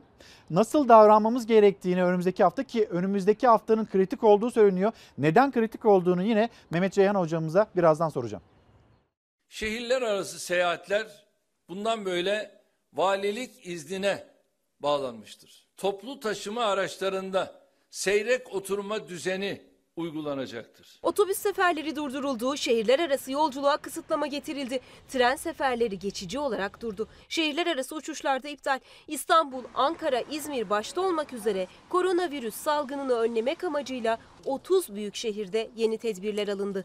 İstanbul Valisi Ali Yerlikaya'nın açıklamasına göre seyahat edebilmek için 3 temel kriter belirlendi. Tedavi, birinci derece yakınların vefatı, başka ilde yaşıyor olmak. Bugün 17 itibariyle otobüsle şehir dışına çıkışlar durdurulmuştur. Ancak tedavi için doktor kararıyla sevk edilen, birinci derece yakını vefat eden, ağır hastası olan, son 15 günde gelip kalacak yeri olmayan vatandaşlarımız kaymakamlık izniyle seyahat edebilecektir. Şehirler arası otobüs seferleri sonlandırıldı. Otobüsler kontak kapattı. Yazıhaneler kapılarına kilit vurdu. Böylece toplu taşıma araçlarıyla halkın potansiyel koronavirüs taşıyıcısı olarak başka şehirlere gitmesinin önüne geçildi. Taksi ve benzeri araçların ya da internet tabanlı uygulamalar vasıtasıyla şahsi araçların şehirler arası toplu ulaşım aracı olarak kullanılması da yasaklandı. Ama otomobiller için herhangi bir kısıtlama yok. Bugün saat e, 23.59'da Antalya, Ankara'ya seyahatimiz vardı. Çıkış yapılamadı. Yani artık sefer yapılmış. Tamam bilet biriniz gidin biletinizin parasını alın. Otobüs terminalleri zaten kalabalık değildi ancak daha önceden bileti olan yolcular terminallerde bekliyordu. Yasak öncesinde son seferine çıkan az sayıda otobüs de yolcu kapasitesinin yarısı kadar yolcuyla yola çıktı. O son seferlerin bilet fiyatları da 2 hatta 3 katına kadar çıktı. %50 sınırlı olarak yolcu götüreceğiz. Buradan gittikten sonra da bir 15-20 güne kadar daha gelmişler. Toplu taşıma araçlarında da alınan önlemler kapsamında seyrek oturma düzeni uygulanıyor. Koltuk sayımız 26. 26'nın yarısı 13. 13 yolcu bindiriyoruz. Arkadaşlar araçta boşa düşmek zorunda kalıyor. belirtilen genelgeye, emre, talimata uyduğunuz için teşekkür ediyoruz. Şehirler arası yollarda da denetimler sıklaştırıldı. Başkentte İçişleri Bakanı Süleyman Soylu Gölbaşı'nda uygulama noktasında denetimlerde bulundu. Kolluk kuvvetlerimiz, polisimiz, jandarmamız, valiliklerimizin e, koordinasyonunda e, çok e, ciddi önlemler alıyorlar. İstanbul Silivri'deki kontrollerde ateşi yüksek çıkan minibüsteki yolcu hastaneye götürüldü. Devlet Demiryolları Ankara'da, Başkent Ray ve İstanbul'da Marmaray dışındaki yüksek hızlı ana hat ve bölgesel trenlerin geçici olarak durdurulduğunu açıkladı. Daha önceden bilet alan yolcuların ücretleri kesintisiz olarak iade edilecek ya da ileri bir tarihe ertelenecek. Efendim şimdi bu karayollarında alınmış olan tedbirlerde, önlemlerde hangi şartlarda o seyahat belgesini edineceksiniz? Hangi şartlarda çıkabiliyorsunuz ya da çıkamıyorsunuz izin verilmiyor? Bunun bilgisiydi. Bir de hava yollarına bakalım. Yurt dışı uçuşlar tamamen sona erdirilmiştir. Sağlık Bakanlığı ve Bilim Kurulu üyelerinin tavsiyeleri doğrultusunda alınan yeni kararlar hayata geçirildi. İçişleri Bakanlığı tarafından hazırlanan genelge 81 il valiliğine gönderildi. Şehirler arası uçuşlara sınırlama getirildi. Türk Hava Yolları sadece 14 büyük şehire uçuş gerçekleştirecek. Sabiha Gökçen Havalimanı'ndaki yurt içi ve yurt dışı uçuşlar geçici olarak durduruldu. Sabiha Gökçen'den son uçak 20.05'te Kayseri'ye havalandı. Yurt içi uçuşlarda bugünden itibaren seyahat izni belgesi istenecek. İzin belgesi olmayan kişilere hava yolları şirketleri bilet satmayacak ve yolcu taşımayacak. Ancak tedavi için doktor kararıyla sevk edilen, birinci derece yakını vefat eden, ağır hastası olan, son 15 günde gelip kalacak yeri olmayanlar izin belgesi alabilecek.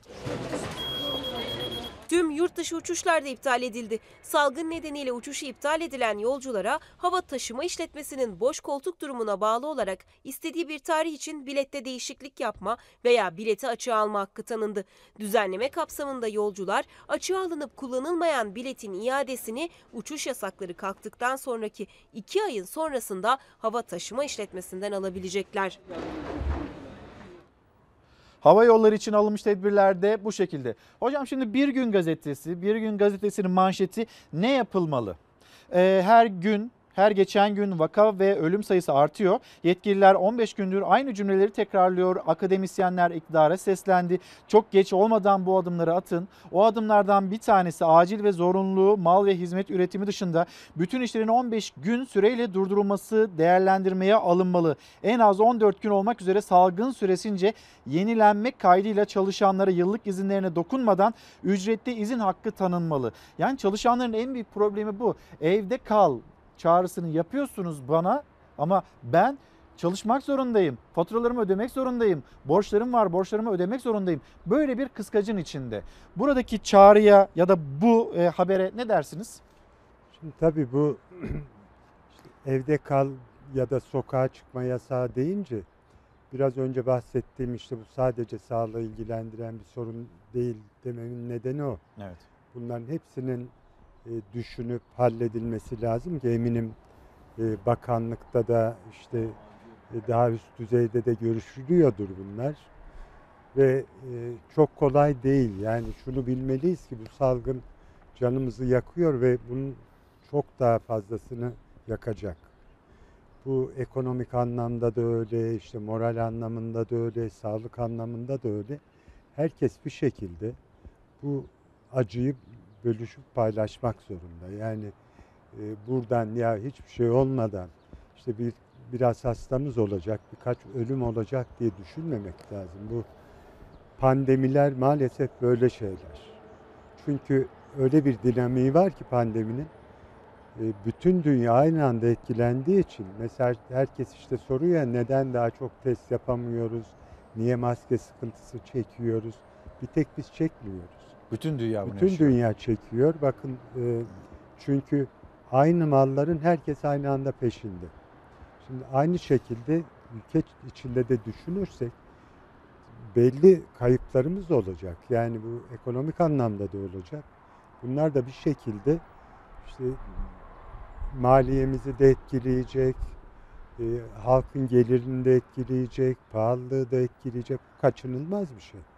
Belki bu süreçte bunları çok fazla da düşünmemek gerekiyor. Aynen yani öyle. Merkez Bankası devreye girecekse girsin. Yani bütçede denge tutturulacak diye bu tür cümlelere gerek yok. Zaten daha önce de denk bütçeyi de görebilmiş değiliz. Dolayısıyla vatandaşa nasıl yardım edilmesi gerekiyorsa, nasıl bir paket açıklanması gerekiyorsa, evde tutulması gerekiyorsa Değil mi hocam? Yani o, bu, bununla ilgili adım Evet, atılması yani gerekiyor. Şu anda herkesin sağlığa, insanların daha az insanın hastalanmasına, daha az insanın ölmesine odaklanması lazım.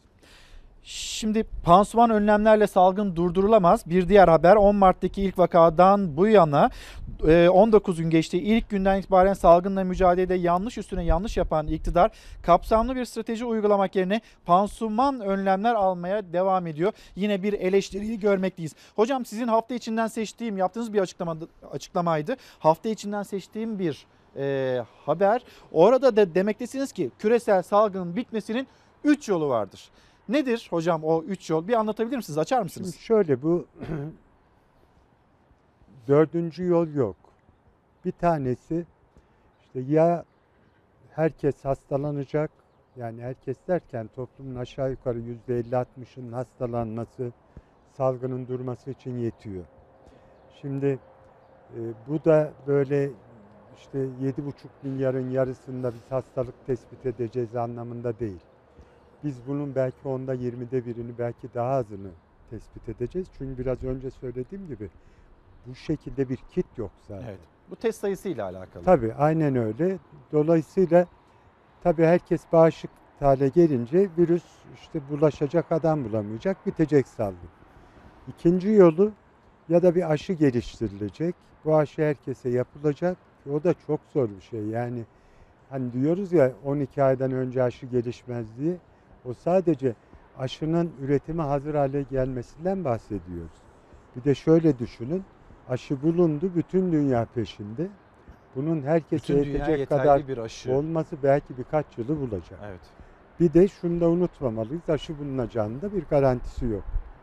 Şimdi üçüncü yolda en iyimser yol işte bu bir şanstır.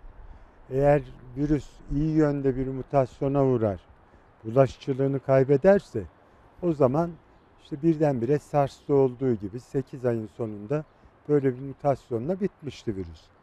Ee, ve insanlara bulaşamaz hale gelmişti.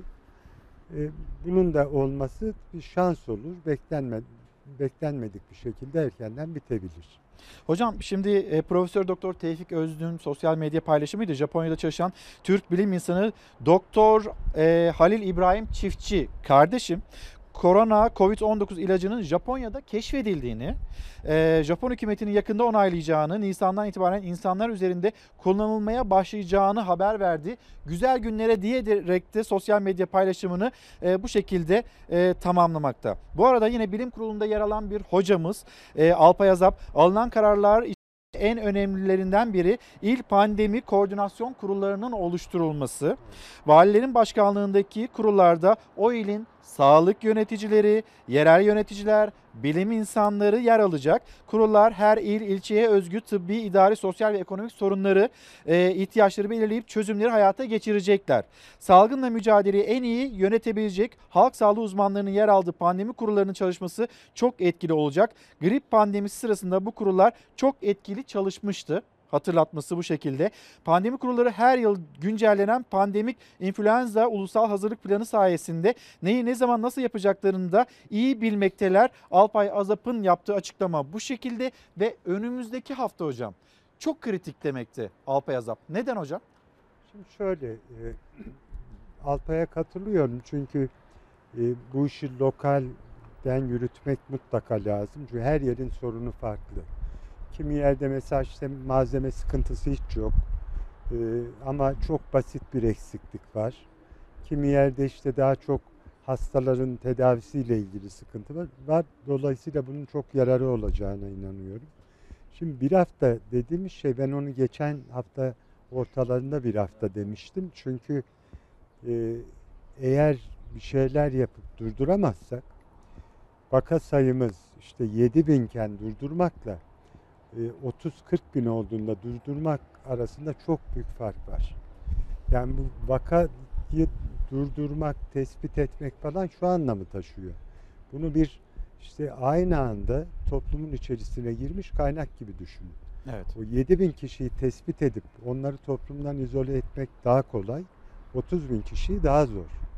Bu bir de e, her tespit ettiğimiz vakanın yanında işte test e, yaptığınız teste göre 5 ya da 10 kat tespit edemediğiniz vaka vardır. Bu bütün dünyada böyle. 5 ya da 10 kat. Tabii yani bunları bulmak, yakalamak, bunları toplumdan izole etmek falan hiç kolay değil. Dolayısıyla gerçekten ben hatta 7 gün bile değil, bu birkaç gün çok önemli diye düşünüyorum. Eğer bunların kaçırırsak, İtalya'da, İspanya'da zaten böyle oldu. O ilk dönemi kaçırdıkları için sonra kontrol edemediler. Ne kadar süremiz var mesela? Yani inşallah Ben bu kaçırmamışızdır ama. 3-4 günde şimdi neyi hani yakalayacağız? Yakalayacağımız şey şu. Şimdi e, eğer bu hani ilk bas- e, bunu bir savaş gibi düşünün. Biz ilk cephede bayağı başarılı olduk. İşte virüs Türkiye'ye 3-4 hafta geç girdi. E, ama orada sadece devlet savaşıyordu. Çünkü sınırlar kapatılıyordu, işte havaalanlarında önlemler falan. İkinci cepheye geldik. Düşman artık ilk cepheyi geçti. Burada devletin e, gayreti yetmiyor. Çünkü devlet kararlar alıyor ama bunu uygulayacak insanlar var. Bireysel tedbirler önemli, kurumsal tedbirler önemli, belediyeler önemli, medya önemli. Bunların hepsinin ortak gayreti lazım. Burada iyi bir sınav vermediğimizi görüyoruz zaten. Yani vaka sayılarından görüyoruz. Bundan sonra bu 3-4 gün içerisinde çok iyi bir sınav verebilirsek henüz kontrolden kaçmış değil sandım. Ama veremezsek ondan sonra gerçekten çok zor olacak kontrol etmesi. Hocam siz de duyuyorsunuz. Şu anda bilmiyorum sizlere de geliyor mu? Ee, sokaklarda anons yapılmakta. Zorunlu zorunlu olmadıkça lütfen sokağa çıkmayın çağrısı uyarısı yapılıyor. Evlerinizde kalmanız sizlerin sağlığı için çok önemlidir. Zorunlu olmadıkça lütfen sokağa çıkmayın. Ankara'da şu saat itibariyle bir çağrı, anons yapılmakta. Demin bahsettiğim buydu. Yani bunu bütün şehrin şehirlerin her tarafına bunu yapabilirsek bu çok etkili olacaktır diye düşünüyorum. Yani ille e, yasak ilan etmek gerekmeyebilir. Evet. Zabıta, polis dolaşarak insanları uyarabilir ve bizim toplumumuz genellikle otoriteye m, söylediğine, devletin söylediğine uyar genellikle. Hani bir boş vermişlik olur ama eğer uyarırsanız genellikle girerler eve. Evet. Dolayısıyla bu tip şeylerin çok faydası olacağını düşünüyorum. Hocam şimdi e, yine üzerinde düşünmemiz, konuşmamız gereken bir konu. Şimdi e, hani metropollerde yaşayan insanlar virüs haberini duyduklarında yazlıklarına gittiler, yazlıklarına çekildiler. Ama bu doğru değil diyor oranın yerel yöneticileri. Bakın buranın sağlık koşulları yeterli değil, hastaneleri ya da yoğun bakımları yeterli değil. Lütfen herkes yerinde kalsın denilmekte. Çünkü çünkü bu bir tatil değil. Çünkü bu kendimizi korumamız gereken ve evimizde korumamız gereken bir süreç. Acil bir durum. Ben İstanbul'dan veya yazlığım olsa yazlığıma gitmem. Bizim gibi sahip kentlerinin kapasitesi belli. Personel sayımız belli. Sağlık anlamında kapasitesi belli. Lütfen bu bir tatil değildir. Evde kalmadır. Tatil beldelerinin belediye başkanlarından da koronavirüs uyarısı geldi. Büyük şehirlerde yaşayanlar okullara verilen ara ve evde kal çağrılarından sonra yazlıklarına gitmeye başladı. Belediye başkanları ise özellikle sağlık hizmetlerinde ilçelerin yetersiz olduğuna dikkat çekerek gelmeyin çağrısında bulundu. Durum son derece ciddi. Lütfen siz de ciddiye alın. Bodrum'da şu anda pozitif vakalarımız var ve artmaya devam ediyor. Örneğin Muğla, bir kişinin koronavirüsten yaşamını yitirdiği Bodrum, Dalaman, Datça, Fethiye, Köyceğiz, Marmaris gibi gözde tatil beldelerinin bulunduğu ilde Kamu Hastaneleri Birliği'nden alınan verilere göre 13 kamu hastanesi ve toplamda 1432 yatak kapasitesi var. Şehrin ilçelerle birlikte nüfusu zaten 1 milyona yakın. Bir de diğer şehirlerden geleceklerle hastanelerin yükü taşıması imkansız hale geliyor. Bu durumun üstesinden Bodrum olarak gelemeyiz. Gelmemiz çok zor. Ben evinizde daha güvendesiniz. Evinizde kalın. Bodrum'a gelmeyin derken bu kritik noktayı anlatmaya çalıştım. 112 yetmeyebilir. Doktorlar yok. Herkes düşmüş. Hastanelerde, büyük hastanelerde organizasyonlar geliştiriliyor. İstanbul'a en yakın tatil noktalarından Edirne Keşan Belediye Başkanı Mustafa Helvacıoğlu da dikkat çekti hastanelerdeki duruma. 185 yataklı Keşan Devlet Hastanesi'nin hasta yoğunluğunu kaldıramayacağını söyledi. Yazlık bölgelere gelmeyin. Rahat olduğunu düşünüyorsunuz ama hastalanınca gideceğiniz yer yok. Sadece belediye başkanları değil, Antalya'nın Kemer ilçesinde yaşayanlar da aynı mesajı gönderdi. Evde kal. Sağlığınız için buradayız. Lütfen evde kalın. Hocam şimdi isterseniz yavaş yavaş da izleyicilerimizden gelen e, bir mesajlara bakalım istiyoruz. Ama bu arada şimdi herkes özellikle kendi kişisel temizliğini, hijyenini, onun nasıl sağlayacağını merak ediyor. İlk soru benden şöyle gelsin. Hocam şimdi ben mesela gittim marketten kendimi korudum. Marketten alışverişimi yaptım. Oradan e, ürünleri aldım, e, poşetlerin içine koydum. Evin kapısının önüne geldim. Şimdi o andan itibaren nasıl davranmam gerekiyor? O işte ne bileyim poşetleri çamaşır suyuyla silen var, ayakkabıları çamaşır suyuyla silen var, mandalinaları şöyle sabunlayan, yıkayan var, damacanalar geliyor mesela. Damacanayı şöyle e, güzel foşur foşur yıkayanlar var. Biraz böyle e, çıldırdık mı diye dün Özlem Hoca'ya da sormuştum. Size de sorayım. Ne, ne yapmamız gerekiyor? Nasıl dikkat etmemiz gerekiyor? Şimdi çok bilgi kirliliği var. Aslında son derece basit. Henüz daha 667 bin vaka oldu. Henüz daha bir tane bile bu şekilde bulaşan vaka çıkmadı. Ama yani teorik olarak çıkabilir mi? Çıkabilir.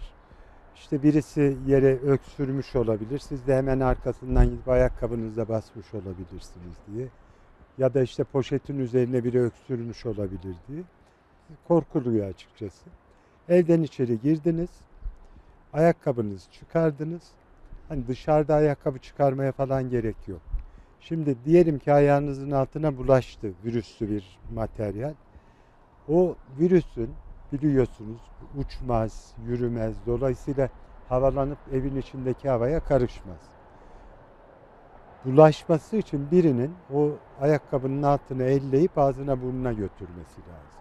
O halde demek ki ayakkabıyı kapalı bir ayakkabılık olabilir, yüksek bir raf olabilir. Çocukların ulaşamayacağı bir yere koyacağız.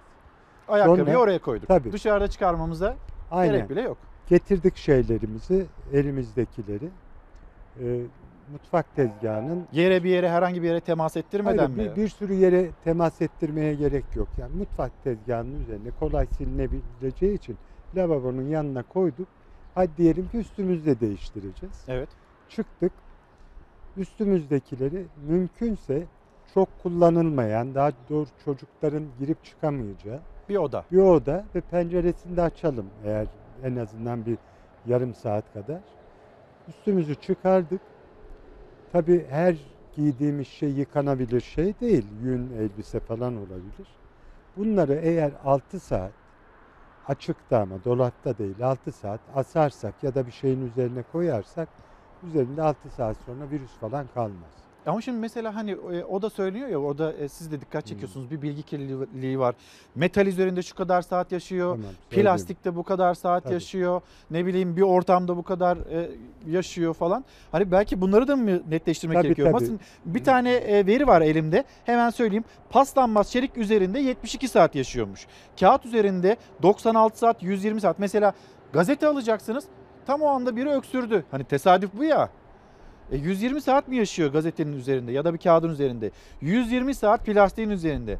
3 saat havada. 2-8 saat alüminyum üzerinde. 8 saat ameliyat eldivenlerinde ki yani kullanılması çok fazla önerilmiyor değil mi? Eldiven kullanılmasın ki herkes Çarşıda, kendi... pazarda, markette kullanılmasın tabii. Tabii. Ha, e, ve e, 96 saatte tahta ve camda yaşıyor. Bu rakamlar doğru mu? Bu şöyle e, NIH'in bir çalışması. Yani Amerika'nın TÜBİTAK gibi bir kurumun Evet. resmi kurumunun çalışması. Burada bir yanlış anlama var. Aynı çalışmada bir de aerosollerde 3 saat diyor. Bunu Türkçe'ye çevirirken işte havada 3 saat asılı kalıyor falan gibi şeyler söylüyorlar. Bu dönemlerde böyle yanlış bilgiler, yanlış tercümeler falan çok zarar veriyor. Çünkü bunu demek pencereden bile girer demek. Yani böyle Evet. şey olur mu? Bu çok farklı bir olay. Yani bu şöyle yapılmıyor. İnsanı öksürtüp oraya bulaşmış virüs ne kadar e, yaşıyor diye bakılmamış. Bol miktarda yani normalde öksürükte, hapşırıkta olan çok üzerinde virüs konulmuş ve bu tabi giderek azalıyor. Her dakika azalarak devam ediyor. Siz eğer çok bol miktarda koyarsanız 72 saat sonra bulabilirsiniz virüsü orada. Ama normal şartlarda, klinikte yani bir hasta gerçek hayatta bir insanın öksürüğüyle, hapşırığıyla bir yere bulaşmış virüsün 6 saatten daha uzun süre yaşadığı gösterilmemiş. Mesela böyle deneyler yapılıyor. Ee, işte onun üzerine de çok konuşuldu. Adam işte Japonlar yapmış. Hapşırdıktan sonra küçük partiküllerin havada saatlerce kaldığını göstermiş. Halbuki bu virüs büyük partiküllerle taşınıyor. taşınıyor. Ee, küçük partiküllerle taşınan kızamık ve su çiçeği virüsü. Onlar gerçekten uzun süre havada kalabiliyor ve çok daha bulaşıcı onlar. Bunun mesela bulaşıcılık kas sayısı 3 ise onların 16 18 yani bir kişi 16-18 kişiye bulaştırabiliyor. Burada genellikle 2-3 kişiye bulaştırabiliyor. Yani bu gerçek hayatta karşılığı 6 saat diyebiliriz buna. Dolayısıyla e, mesela şeyle çıkardık. Sonra yıkanabilecek şeyler var üstümüzde diyelim. Onları da gittik çamaşır makinesine attık. Şimdi orada da bir kafa karışıklığı var. 60-90 derece. Evet kaç derece? Şimdi 60-90 derecede bu virüs deterjan falan koymanıza gerek yok. Yarım saat suyu kaynattığınız zaman ölüyor zaten.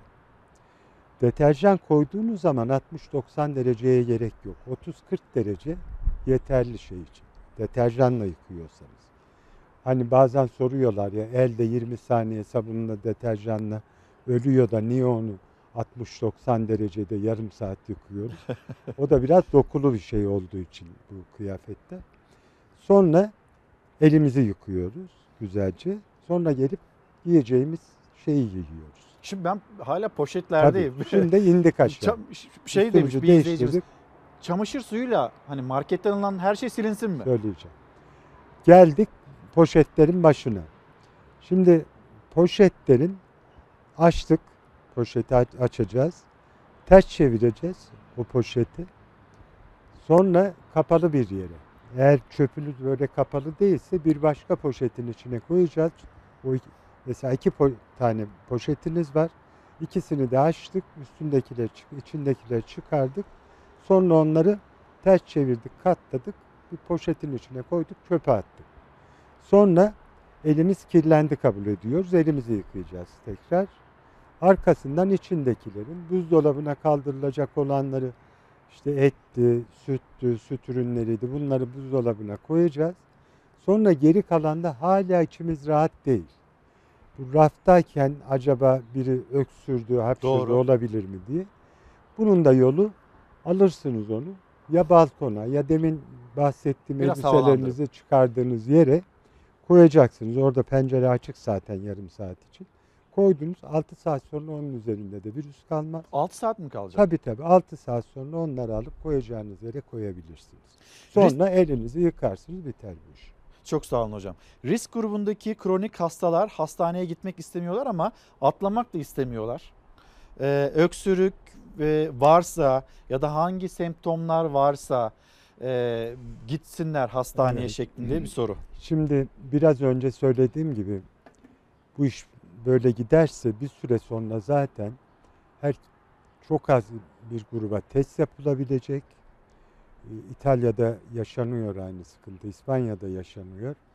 Zaten birçok insan Covid-19 tanısı konamayacak duruma gelebilir. Şimdi bir defa hafif semptomları varsa yani işte öksürük yüzde 88'inde var bu hastaların. Ee, Pardon ateş. İkinci sırada görülen belirti e, öksürük yüzde 68'inde var. Ondan sonra işte baş ağ- boğaz ağrısı yüzde 30'unda falan böyle gidiyor.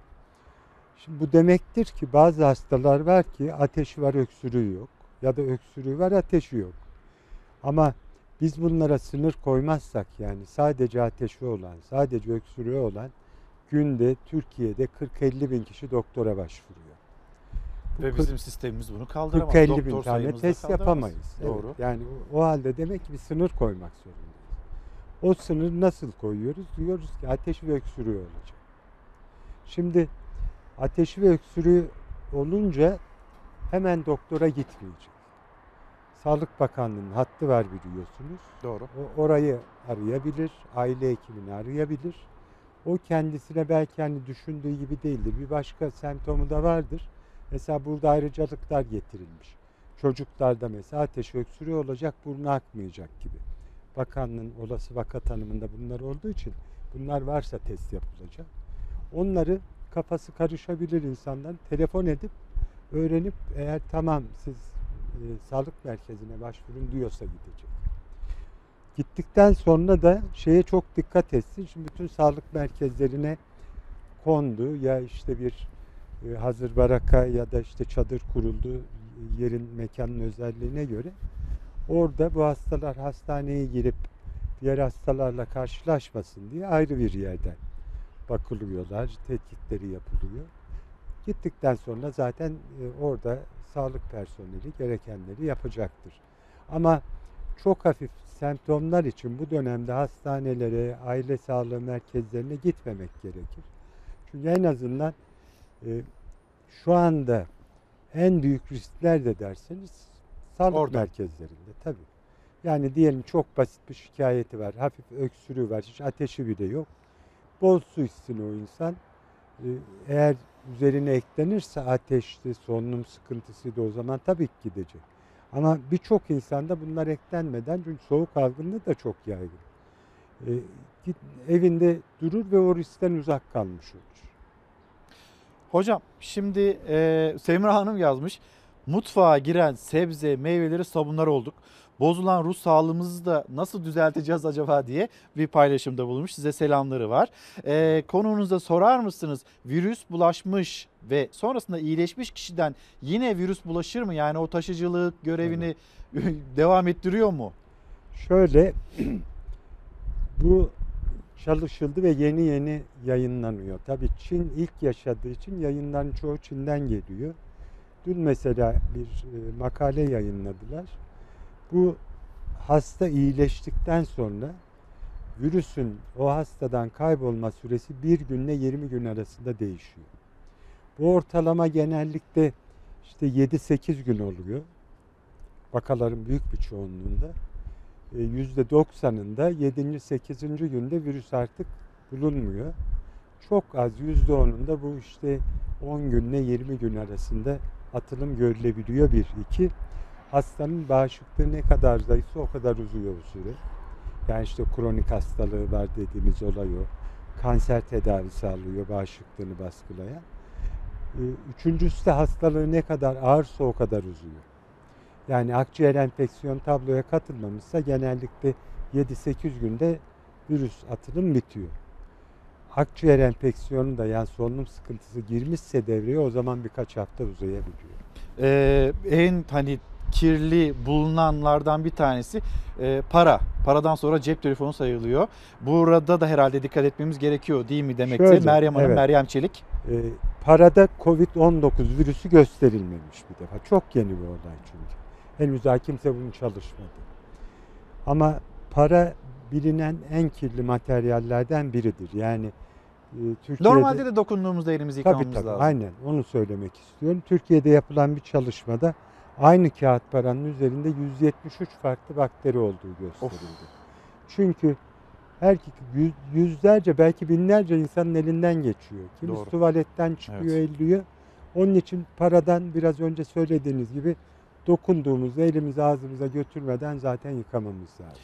Özgül Hanım size çok teşekkür ediyor verdiğiniz bilgiler için. Birol Bey e, ben uzman değilim ama 50 derece sıcaklıkta yaşayabiliyor galiba bu. Yaz gelince de bitmeyecek demekti. Hiç, hiç sıcaklıkla ilgisi yok. Yani bunu bazı e, arkadaşlarımız söylüyor ama bu pandeminin özelliğidir. Bakın pandemi şu demek hiç kimsenin bağışıklığı olmadığı yeni bir virüs. Zaten pandeminin şartlarından biri o. Evet. Bu ilk defa İspanyol gribinde gördük bunu. Daha doğrusu görmedik de işte yazılanlardan Evet. biliyoruz. 1918-1919'da Mayıs ayında başlıyor. Hafif seyrediyor ilk dalga. Sonra Mayıs'ın sonunda bitip Ağustos'ta ikinci büyük dalga geliyor. Virüs mutasyona uğramış. Ve çok öldürücü ve çok bulaşıcı halde ve tam Ağustos'ta 100 milyon insan ölüyor. Bir de şimdiki şeye bakıyoruz tabloya. E, Brezilya'nın 3000 küsur vakası var. On, Güney Afrika'nın ciddisi Uruguay'ın yani şu anda yazı yaşayan, yazın sonlarında olan ülkeler ciddi vaka görüyorlar. E, o halde demek ki bu iş yazda falan değil. Biz ne zaman evlere tam girersek o zaman bitecek. Hocam çok ama çok teşekkür ediyoruz. Rica ederim. Sağ olun. Yani hani Ankara'da Ankara'da hava soğuk 5 derece 6 derece e, seviyesinde elimizden geldiğince ısıtmaya çalıştık ama yine de e, sağ Çok olun güçlü. değerli bilgilerinizi bu ortamda bizimle paylaştınız. Çok ama çok teşekkür ediyorum. Rica Hacettepe Üniversitesi'nden Profesör Doktor Mehmet Ceyhan hocamıza merak ettiklerimizi, merak ettiklerinizi e, sorduk. Şimdi bir mola vereceğiz. Küçük bir mola. Sonra yine burada buluşacağız. Ayrıca döndüğümüzde bir konsere de davetlisiniz. Onu da hatırlatmış olalım. Efendim bir kez daha günaydın. Çalar Saat hafta sonu devam ediyor. Ankara büromuzun çatısından, Ankara'ya hakim bir noktadan bu yayınımızı gerçekleştiriyoruz. Şimdi hemen size bir başkenti, başkentin kalbini, Kızılay Meydanı'nı şöyle bir göstereyim. Az önce canlı yayından takip ediyorduysanız eğer buradan yapılan o anonsları da duymuş olmanız gerekmekte. E, zorunlu olmadıkça lütfen sokağa çıkmayın demekteydi. Bugün Ankara'dan, başkentten yapılan anonslar bu şekildeydi. Yine Tabii ki Ankara'da öyle, İstanbul'da öyle, memleketin her yerinde öyle. Sokağa çıkmamamız gerekiyor, evde kalmamız gerekiyor. Evde kal, evde kal bugünkü başlığımız. Aslında bu başlıkta bir şarkı sözü bir kez daha bunun hatırlatmasını yapayım. Birazdan, birazdan bir konuğumuz, bir e, sanatçı konuğumuz olacak ve kendisi çocuklar için yazdığı, çocuklar hani bu dönemde evde tutmak zor, onlara tarif etmek zor. Niçin evde e, duruyoruz, neden parklara gitmiyoruz, neden okula gitmiyoruz?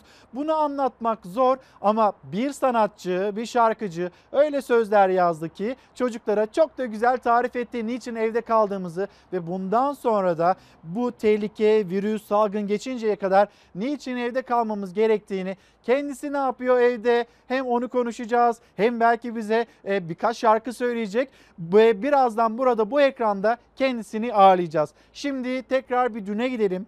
Dün Sağlık Bakanı Fahrettin Koca, Fahrettin Koca'nın paylaşmış olduğu yeni bilgiler, yeni vaka sayıları ve yaşamını yitirenlerin sayısı maalesef.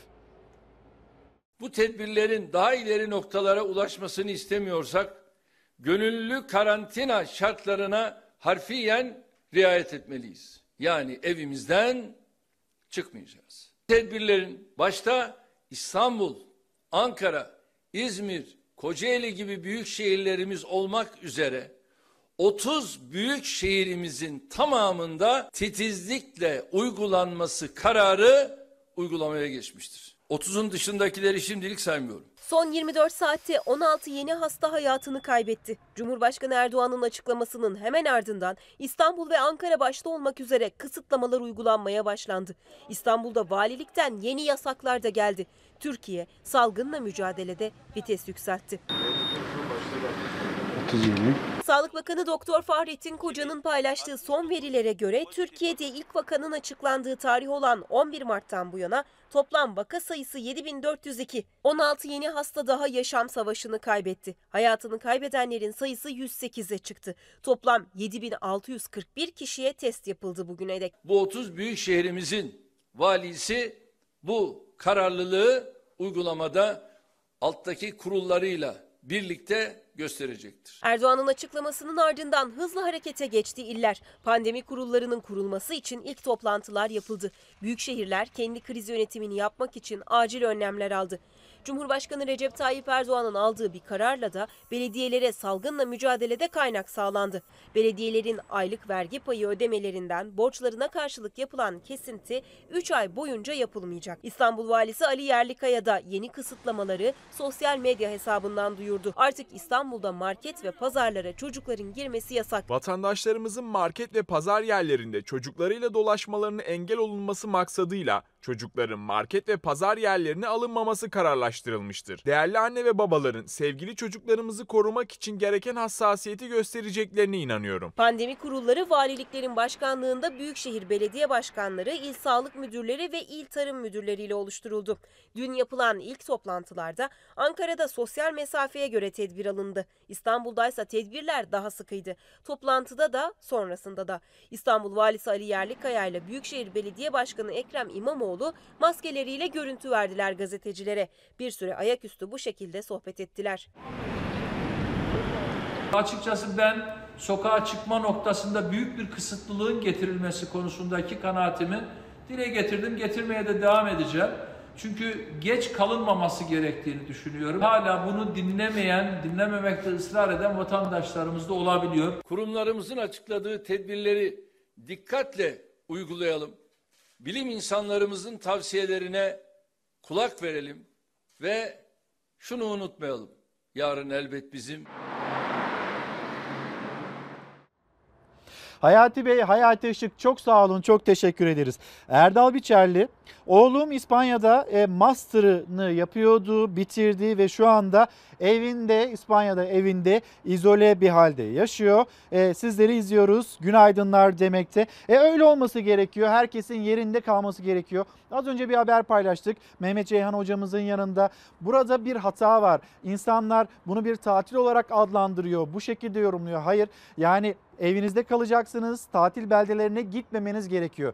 Çanakkale, Çanakkale Sivrice'de bir otel. İşte İstanbul'dan gelen 60-65 yaş üstü e, büyüklerimiz onlar o oteli bütün arkadaşlar böyle bir araya gelmişler, yan yana gelmişler. Oteli kapatmışlar. Ama oradaki insanlar, oradaki insanlar da endişe ediyorlar. İşte bunu yazıp göndermekte yine izleyicilerimiz lütfen herkes evinde kalsın. Bugünkü etiketimizi bir kez daha hatırlatalım. Evde kal, evde kal. Ve bir kez daha hatırlatalım. Bu bir şarkı sözü ve o şarkının sözlerini yazan sanatçımız birazdan tam karşımızda, tam karşınızda ekranda e, olacak. Şimdi devam edelim. Sıradaki haberimiz hani e, Ankara'yı gösteriyoruz, Ankara'dan haberler veriyoruz, Ankara'daki durumu anlatıyoruz. Bir de memlekette koronavirüse karşı alınan tedbirler, önlemler onlardan da söz edelim. 30 büyük şehrimizin tamamında titizlikle uygulanması kararı uygulamaya geçmiştir. Vaka sayısı da il il tedbirler de artırılıyor. Otogarlardan otobüs çıkışlarına izin verilmiyor. Virüs tespit edilen belde ve köyler karantinada. Yurt dışından gelen yolcu ve tır şoförleri gözlem altında. Ukrayna'dan gelen kuru yük gemisi Zonguldak limanına yanaştı. AFAD koordinesinde tır parkında özel donanımlı kıyafetlerle dezenfeksiyon çalışmaları gerçekleştirildi. Kuru yük gemisindeki 34 tır şoförü 14 günlük gözlem altına alındı. Bazı illerde belde ve köy çapında resmi karantinalar ilan edildi. Rize'de, Van Çaldıran'da, Yozgat Çekerek'te toplam 12 belde ve köyde asker nöbette. Sağlık çalışanları tıbbi ekipman dağıttı. Zorunlu görev yapan esnafa bilgi verdi. Yarım saate bir saate bir temizleyin dediler bize. Zaten uyguluyoruz. Şimdi geldim ben de temizliği yapıyorum.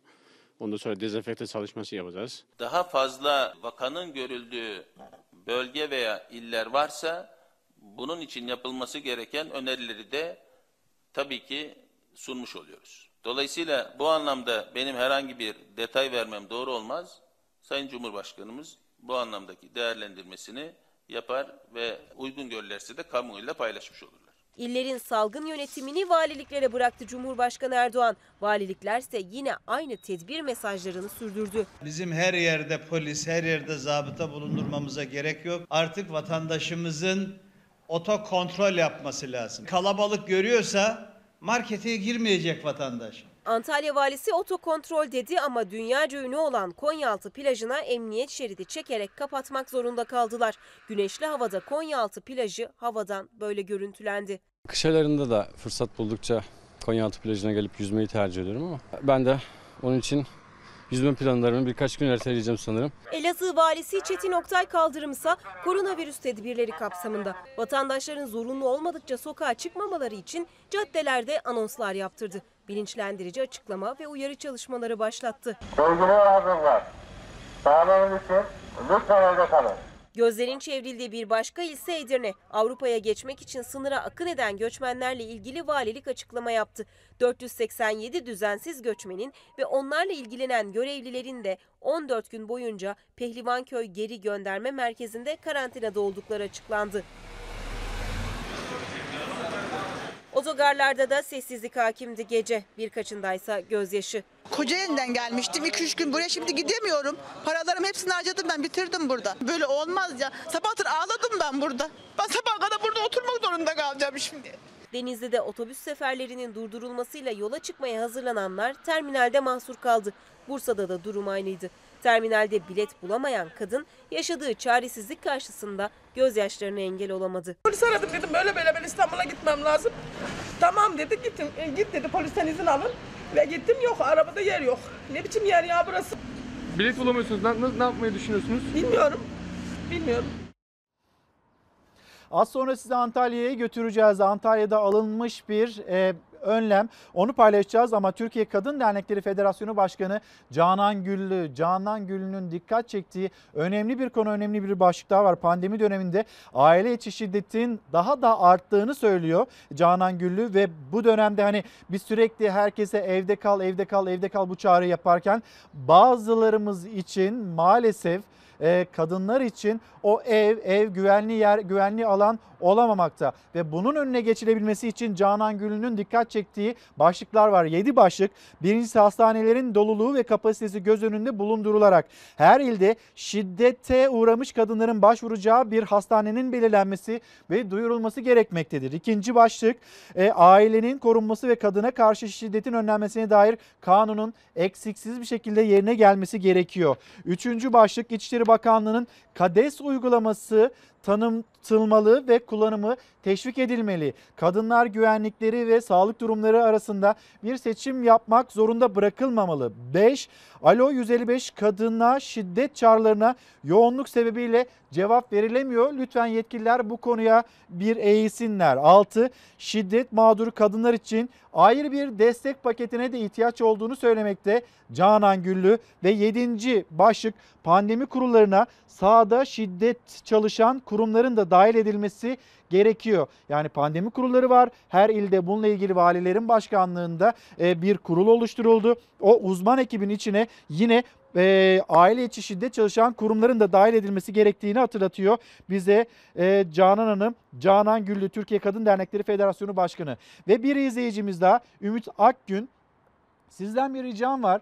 Bir konuda Milli Eğitim Bakanlığı'na bağlı e, bir özel eğitim ve rehabilitasyon merkezinde çalışan bir fizyoterapistim. Okulların tatil olmasıyla birlikte bizim kurumlarımız da kapandı ve 30 Nisan'a kadar kapalı olacak.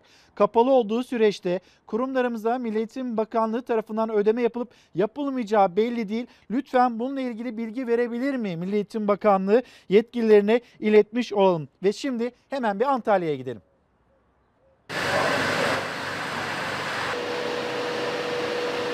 Antalya'ya virüs savar oda geldi. Muratpaşa Belediyesi tasarladığı uygulamaya geçirdi. Antalya'da Muratpaşa Belediyesi koronavirüs salgınına karşı bir firmayla birlikte ozon odası tasarlayıp geliştirdi. Belediyenin ana giriş kapısına kuruldu. Ozon gazının bakteriler, virüsler üzerindeki e, etkisi biliniyor. E, virüsleri öldürüyor. Bundan yararlanmak için böyle bir özgün model üzerinde durduk. Belediye çalışanları da dahil belediyeye gelen herkes ozon odasında dezenfekte olduktan sonra binaya giriyor. Ozon odası diğer belediyeler başta olmak üzere kamu kurumlarıyla birlikte fabrikalarında dikkatini çekti. Pek çok kurum sistemi incelemeye aldı. Belki de yakında daha çok binada ozon odasına rastlayacağız. Bir de şimdi Milli Eğitim Bakanlığı'na seslenen izleyicimiz vardı. Bu eğitim süreci, biz bu eğitim sürecini nasıl götüreceğiz? Uzaktan eğitim var, EBA sistemi e, her gün. işte biz birinci sınıf olduğumuz için sabah 9'da televizyon karşısındayız. Pek çok kişi bilgiye edinmeye çalışıyor. E, EBA'da aksaklıklar, işte ne bileyim e, yine sınavlar, sınavlarla ilgili atılması gereken adımlar 25-26 Temmuz tarihlerinde üniversite sınavının yapılacağı bilgisi var. E, Milli Eğitim Bakanlığı liseler liselerle ilgili sınavların tarihinde bir değişiklik yapmak istemediklerini söyledi. Ama mevcut şartlar ne gerektirirse de onunla ilgili bilim kurulunun aldığı kararlara göre de hareket edilecek. Bir bakalım eğitimle ilgili atılan adımları da yine görmüş olalım hep birlikte. Biliyorsunuz koronavirüsten korunmak için tedbir amacıyla evimizdeyiz. Uzaktan eğitim, televizyondan eğitim ya da internetten eğitime adapte olmakta ya da bütün gün evde kalarak ders çalışmak, oyun oynamak gibi aktiviteleri düzenli yapmakta problem yaşayabilirler. Burada önemli olan rutinleri çok bozmadan kuralları iyi koymak ve net koymak. Koronavirüs salgını nedeniyle okullar kapatıldı. Uzaktan eğitime geçildi. Şimdilik 30 Nisan'a kadar evlerinden eğitime devam edecek öğrenciler. Ama uzmanlar çocukların bunu tatil olarak görmemesi gerektiğini vurguluyor. Biz tatil gibi davranırsak yani çocuğa kuralları kaldırırsak e, yatma saatini, yemek yeme saatini, kahvaltı saatini çok fazla değiştirirsek o zaman çocuk da bunun bir tatil olduğunu düşünecek. Aynen okuldaymış gibi çocuğun o programa uymasını istemek gerekiyor. Çocuk ve ergen psikiyatri uzmanı Profesör Doktor Bengi Semerci'ye göre okuldaymış gibi aynı düzenle devam etmesi gerekiyor çocukların. İçinde bulunulan durumun da çocuklara iyi açıklanması gerekiyor. Çocuğun yaşına ve gelişim dönemine uygun olarak bunun zorunlu bir durumdan dolayı olduğunu, dolayısıyla da aslında okulun tatil olmadığını, sadece okulun eve taşındığını anlatmamız gerekiyor. Bu nedenle de net kurallarımızı koymamız, net e, programlar oluşturmamız lazım. Derslerini televizyon, bilgisayar ve tablet gibi teknolojik cihazlardan takip edecek öğrenciler ama bu sürenin iyi ayarlanması gerekiyor. 30 Nisan'a kadar sürecek bu zaman diliminde işe gitmek zorunda olmayan aileler de çocuklarıyla vakit geçirmeli. Onlara örnek olmalı. Burada dikkat etmemiz gereken şey çocukların zamanlarını e, bir takım teknolojik aletlerin başında geçirmemeleri, ders dışında ve normal zamanlarda müsaade edilenin daha fazlası teknolojik aletlerden medet umulmamalı.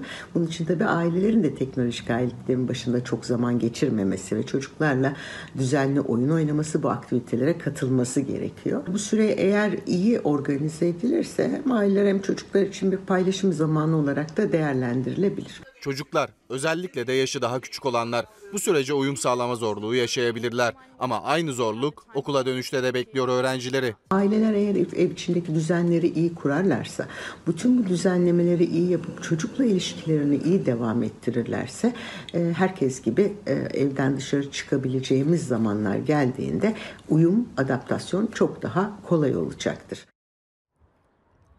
Efendim şimdi İstanbul'da bir sanatçımızın evine gideceğiz. hep birlikte o sanatçımızın evine konuk olacağız. Bugünkü başlığımız evde kal evde kal. Bu bir şarkı sözü diyoruz ve o şarkı evde kal evde kal mikroplar dışarıda sen evde kal diyen bir sanatçımız Buray. Hemen şimdi kendisine bir günaydın diyelim. Buray Bey günaydın.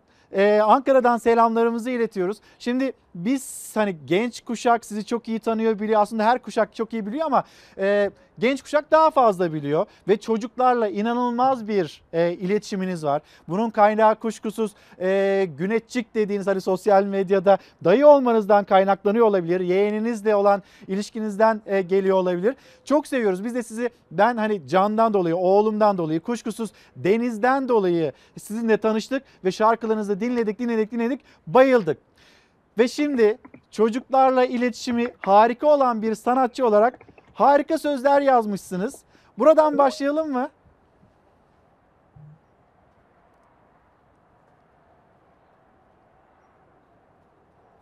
Ses deneme. Evet şu anda yayındayız. Merhabalar. Ee, sesim geliyor mu? Geliyor, geliyor, harika geliyor. Duyuyoruz sizi. Tamam. Günaydın. Nasılsınız? Günaydın. Çok teşekkürler. Siz nasılsınız? En başta söylediklerimi duyabildiniz mi? Eğer duyamadıysanız ben bir kez Yok, daha duyamadım. söyleyeyim. Maalesef duyamadım. Şimdi çocuklarla inanılmaz bir iletişiminiz var. Bu Teşekkür hani ederim. dayı olmanızdan kaynaklanıyor olabilir. Güneş'le sizin hani o buluşmalarınızı sosyal medya üzerinden görüyoruz biz e, zaman zaman. Çocuklar size bayılıyor. Biz de sizinle e, hani Can sayesinde benim büyük oğlum ve yani Deniz sayesinde küçük oğlum onların sayesinde tanıştık. Ve siz çocuklara hani bu süreçte neden evde kalmalarını o kadar güzel tarif etmişsiniz ki yazdığınız sözlerle. Buradan başlayabilir miyiz? Tabii ki çok az geliyor sesiniz. Maalesef tam algılayamadım ama e, teşekkür ederim. E, yani çocuklarla güzel bir bağım var. E, doğrudur yeğenimden kaynaklanıyor. Güneşte büyüyor. Onun gelişimini, e, büyümesini takip ediyorum. E, bu şarkının çıkması da zaten e, çok doğal olarak gelişti. Gözden Çelik'i bilenler var aranızda. Bütün şarkılarımızı biz Gözde ile yazıyoruz. Onunla çocukları var ve onlara durumu açıklamak isterken böyle bir sözler aklına geldi ve e, ansızın böyle bir çocuk şarkısına e, dönüştürmek e, fikri geldi aklımıza ve bu şarkı böyle çıktı. E, Sesim çok geliyor mu güzel, yani bilemiyorum. harika. Geliyor geliyor harika geliyor. Sizi çok güzel duyuyoruz. Benim sesim geliyor mu size Buray Bey? Şu an daha iyi tamam. Duyabiliyorum sizi. Harika. Şimdi e, gerçekten hani çocuklara tarif etmekte zorlanıyoruz. Ben evde işte çocuklarımı tutamıyorum. Pek çok kişi aynı durumda. Niçin evde kalmaları gerektiğini anlatmaya çalışıyoruz. Ve Aynen siz öyle. isterseniz bir hani o şarkı sözleriyle bir anda gelen ilhamla yaşadığımız sürecin birleşmesi ve ortaya çıkan şarkı bize bir söyleyebilir misiniz? Çocuklarımıza bir söyleyebilir misiniz onu? Evde kal, evde kal, mikroplar dışarıda, sen evde kal. Evde kal, evde kal, geçecek bunlar evde kal. Böyle mırıldandım akustik olarak biliyorum. Nasıl geçiriyorsunuz? Güzel. Harika. Evdeyiz, Siz ne yani, yapıyorsunuz? e, Nasıl geçiyor? Evdeyim. Daha fazla biz müzisyenler şu an üretim dönemine geçiyoruz. Malum konserler olmuyor, dışarı çıkamıyoruz. Biz de bu fırsatı böyle e, üretmek için kullanıyoruz. Stüdyomuzda besteler yapmaya yoğunlaştık. E, videolar hazırlıyoruz. E, yani biz olgun kimseler için e, durumu anlamak çok zor değil. Takip ediyoruz haberlerden, her yerden ama çocukların tabii ki çok e, onlar daha olayı idrak edemiyorlar ve e, kendi ailemden de takip ediyorum, Güneş'ten de takip ediyorum. Onların morali de çok önemli çünkü evde sıkılıyorlar. E, gerçekten çocuklarımızın çok önemli psikolojik bir e, desteğe de morali de ihtiyacı var. E, o yüzden e, bize çok güzel de tep- tepkiler geliyor bu yaptığımız şarkılar yüzünden. Şu an e, sosyal medyada bir sürü okul, e, öğretmenler, öğrenciler, herkes şarkımızı e, paylaşıyorlar, video çekiyorlar, bize yolluyorlar ve çok keyifli, çok mutlu günler geçiriyorum ben şu an evde. Çok teşekkür ediyoruz. Çok sağ olun. Hem vakit ayırdınız hem çocuklarımıza da iyi geldiğiniz için çok sağ olun. İyi ki böyle sözler yazmışsınız. Çocuklarımıza şu anda ne yaşadığımızı harika bir şekilde izah ediyorsunuz. Sanatçı Buray buraya teşekkürlerimizi ilettikten sonra hadi bir de şu ekonomi meselesine geri dönüş yapmış olalım. Yani biz herkese evde kal derken e, bazı kişilerin neden dışarıda olmak zorunda olduğunu hep birlikte bir anlayalım. Onlar için ne yapacağız, ne yapabiliriz? Bunun formülleri Profesör Doktor Yalçın Karatepe'de var mesela. Acilen yapılması gereken şeylerden bir tanesi vatandaşa doğrudan gelir desteğinin sağlanması. Evde oturmak mümkün mü işsizken? Nasıl oturalım? Aç mı oturacağım? İşiniz yok ama elektrik faturanız geliyor, işiniz yok, doğalgaz faturanız geliyor. Bunların ötelenmesi lazım. İlk adım Ankara Büyükşehir Belediyesi Başkanı Mansur Yavaş'tan geldi. Yavaş salgınla mücadele döneminde iş yeri ve öğrencilerin su faturalarını bir ay ötelediğini duyurdu. Konutlardaysa Nisan ayı faturaları %20 indirimli. Sayaç okuma ve dağıtım işlemleri geçici olarak durdurulmuştur. Yaşanan olağanüstü dönem sona erdiğinde tüm abonelere normal faturalandırma yapılacak. Bu dönemde geçici faturalandırılmış miktarlar toplam miktardan mahsuplaştırılacaktır. Sadece yerel yönetimlerin sınırlı imkanlarıyla olacak bir şey değil. Elektrik, doğalgaz e, gibi faturalar yani ötelenmesi. İki aydır maaş alamıyorum. Elektriğim, suyum, doğalgazım, kredim var. Nasıl ödeyeyim? Elektrik faturalarında 2020 yılı Nisan, Mayıs, Haziran aylarına yönelik herhangi bir fiyat artışı söz konusu değildir. Zam yapmayacağız demek bir önceki ay ödediğiniz kadar ödeyeceksiniz demek. Oysa bir önceki ay sahip olduğunuz gelire sahip değilsiniz. Şu an kirayı nasıl ödenecek? Kredimiz var. Nasıl ödeyeceğim? Bir. ikinci su, elektrik, doğalgaz. Ailelere vatandaşlık geliri adı altında minimum asgari ücret kadar olmak üzere bu dönem atlatıncaya kadar bir gelirin her ay sadece bir defaya mahsus bin liralık ödemeden bahsetmiyorum ödenmesi gerekir. Finansmanda çok rahatlıkla sağlanabilir. Ekonomi profesörü Yalçın Karatepe'ye göre devletin geliri olmayan kişilere vereceği fatura, kira ve gıda desteği için gerekli para bütçede yoksa bile bulmanın formülleri var. Devlet Merkez Bankası'ndan doğrudan borçlanabilir. Bunun tam e, karşılığı Merkez Bankası para basıp devlete verebilir ve bunu da kullanabiliriz. Bu bu dönemde enflasyona yol açmaz çünkü zaten talep durmuş durumda. İnsanlar sokağa çıkıp harcama yapacak imkanlar yok. Herkes kredi kartıyla dönüyor. E bu bir müddet sonra patlayacak. Çünkü girdi yok. Para girmedikten sonra siz bile maaşınızı almadıktan sonra ne kadar idare edebilirsiniz kendinizi?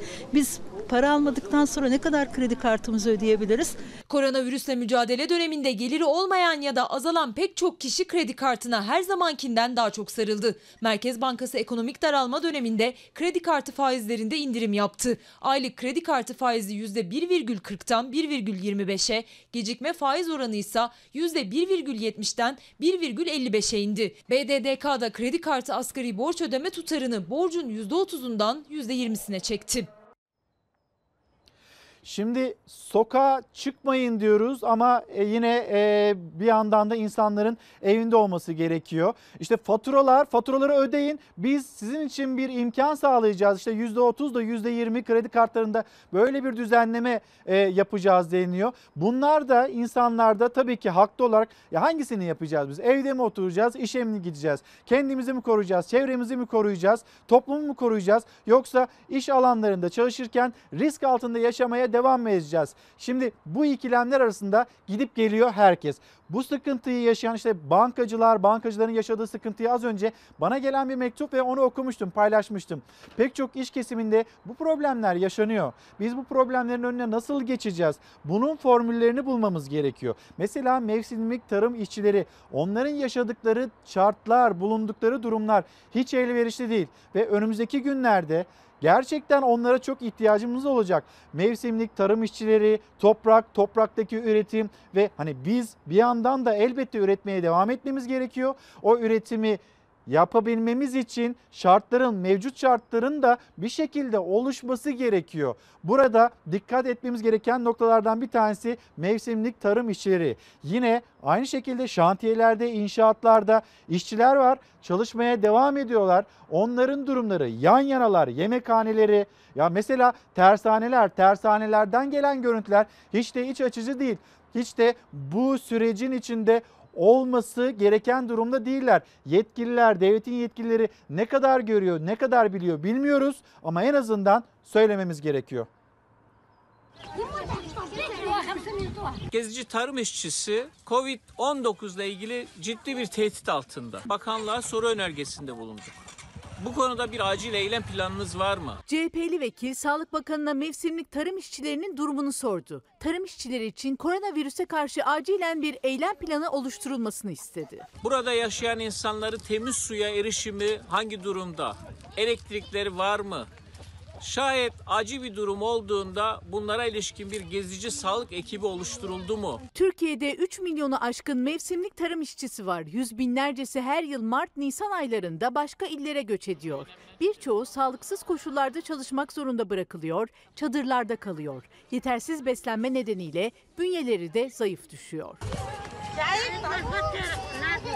Tüm dünyada olduğu gibi Türkiye'de de koronavirüse karşı her geçen gün tedbirlere bir yenisi ekleniyor ama mevsimlik tarım işçileri için henüz bir önlem alınmış değil. İzolasyonu her tarafta yapmak lazım. Sadece kentte değil, kırsalda, tarım işçilerinde, çadırda, her yerde bu izolasyonu sağlamamız gerekiyor. CHP Adana Milletvekili ve aynı zamanda CHP Koronavirüs İzleme Komitesi üyesi olan Burhanettin Bulut, mevsimlik işçileri ziyaret etti. Tarım işçilerinin koronavirüs riski altında olduğunu söyledi. Traktör arkasında ya da servislerde iç içe bir seyahat halindeler. Su, elektrik sorunları var. Bir çadırda 7-8 kişi birden yaşıyor. CHP'li Bulut işçilerin yaşadığı koşulları meclis gündemine de taşıdı. Salgını tarım işçisinden uzak tutmak için bir önlem alınıp alınmadığını sordu.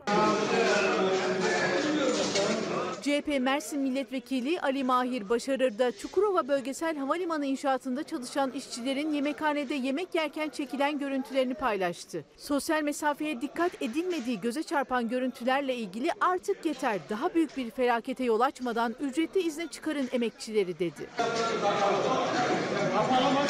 Şehirler arası seyahatlere getirilen kısıtlamanın ardındansa iddiaya göre İstanbul'da bir otel inşaatında çalışan işçiler ücretleri ödenmeden memleketlerine gönderildi.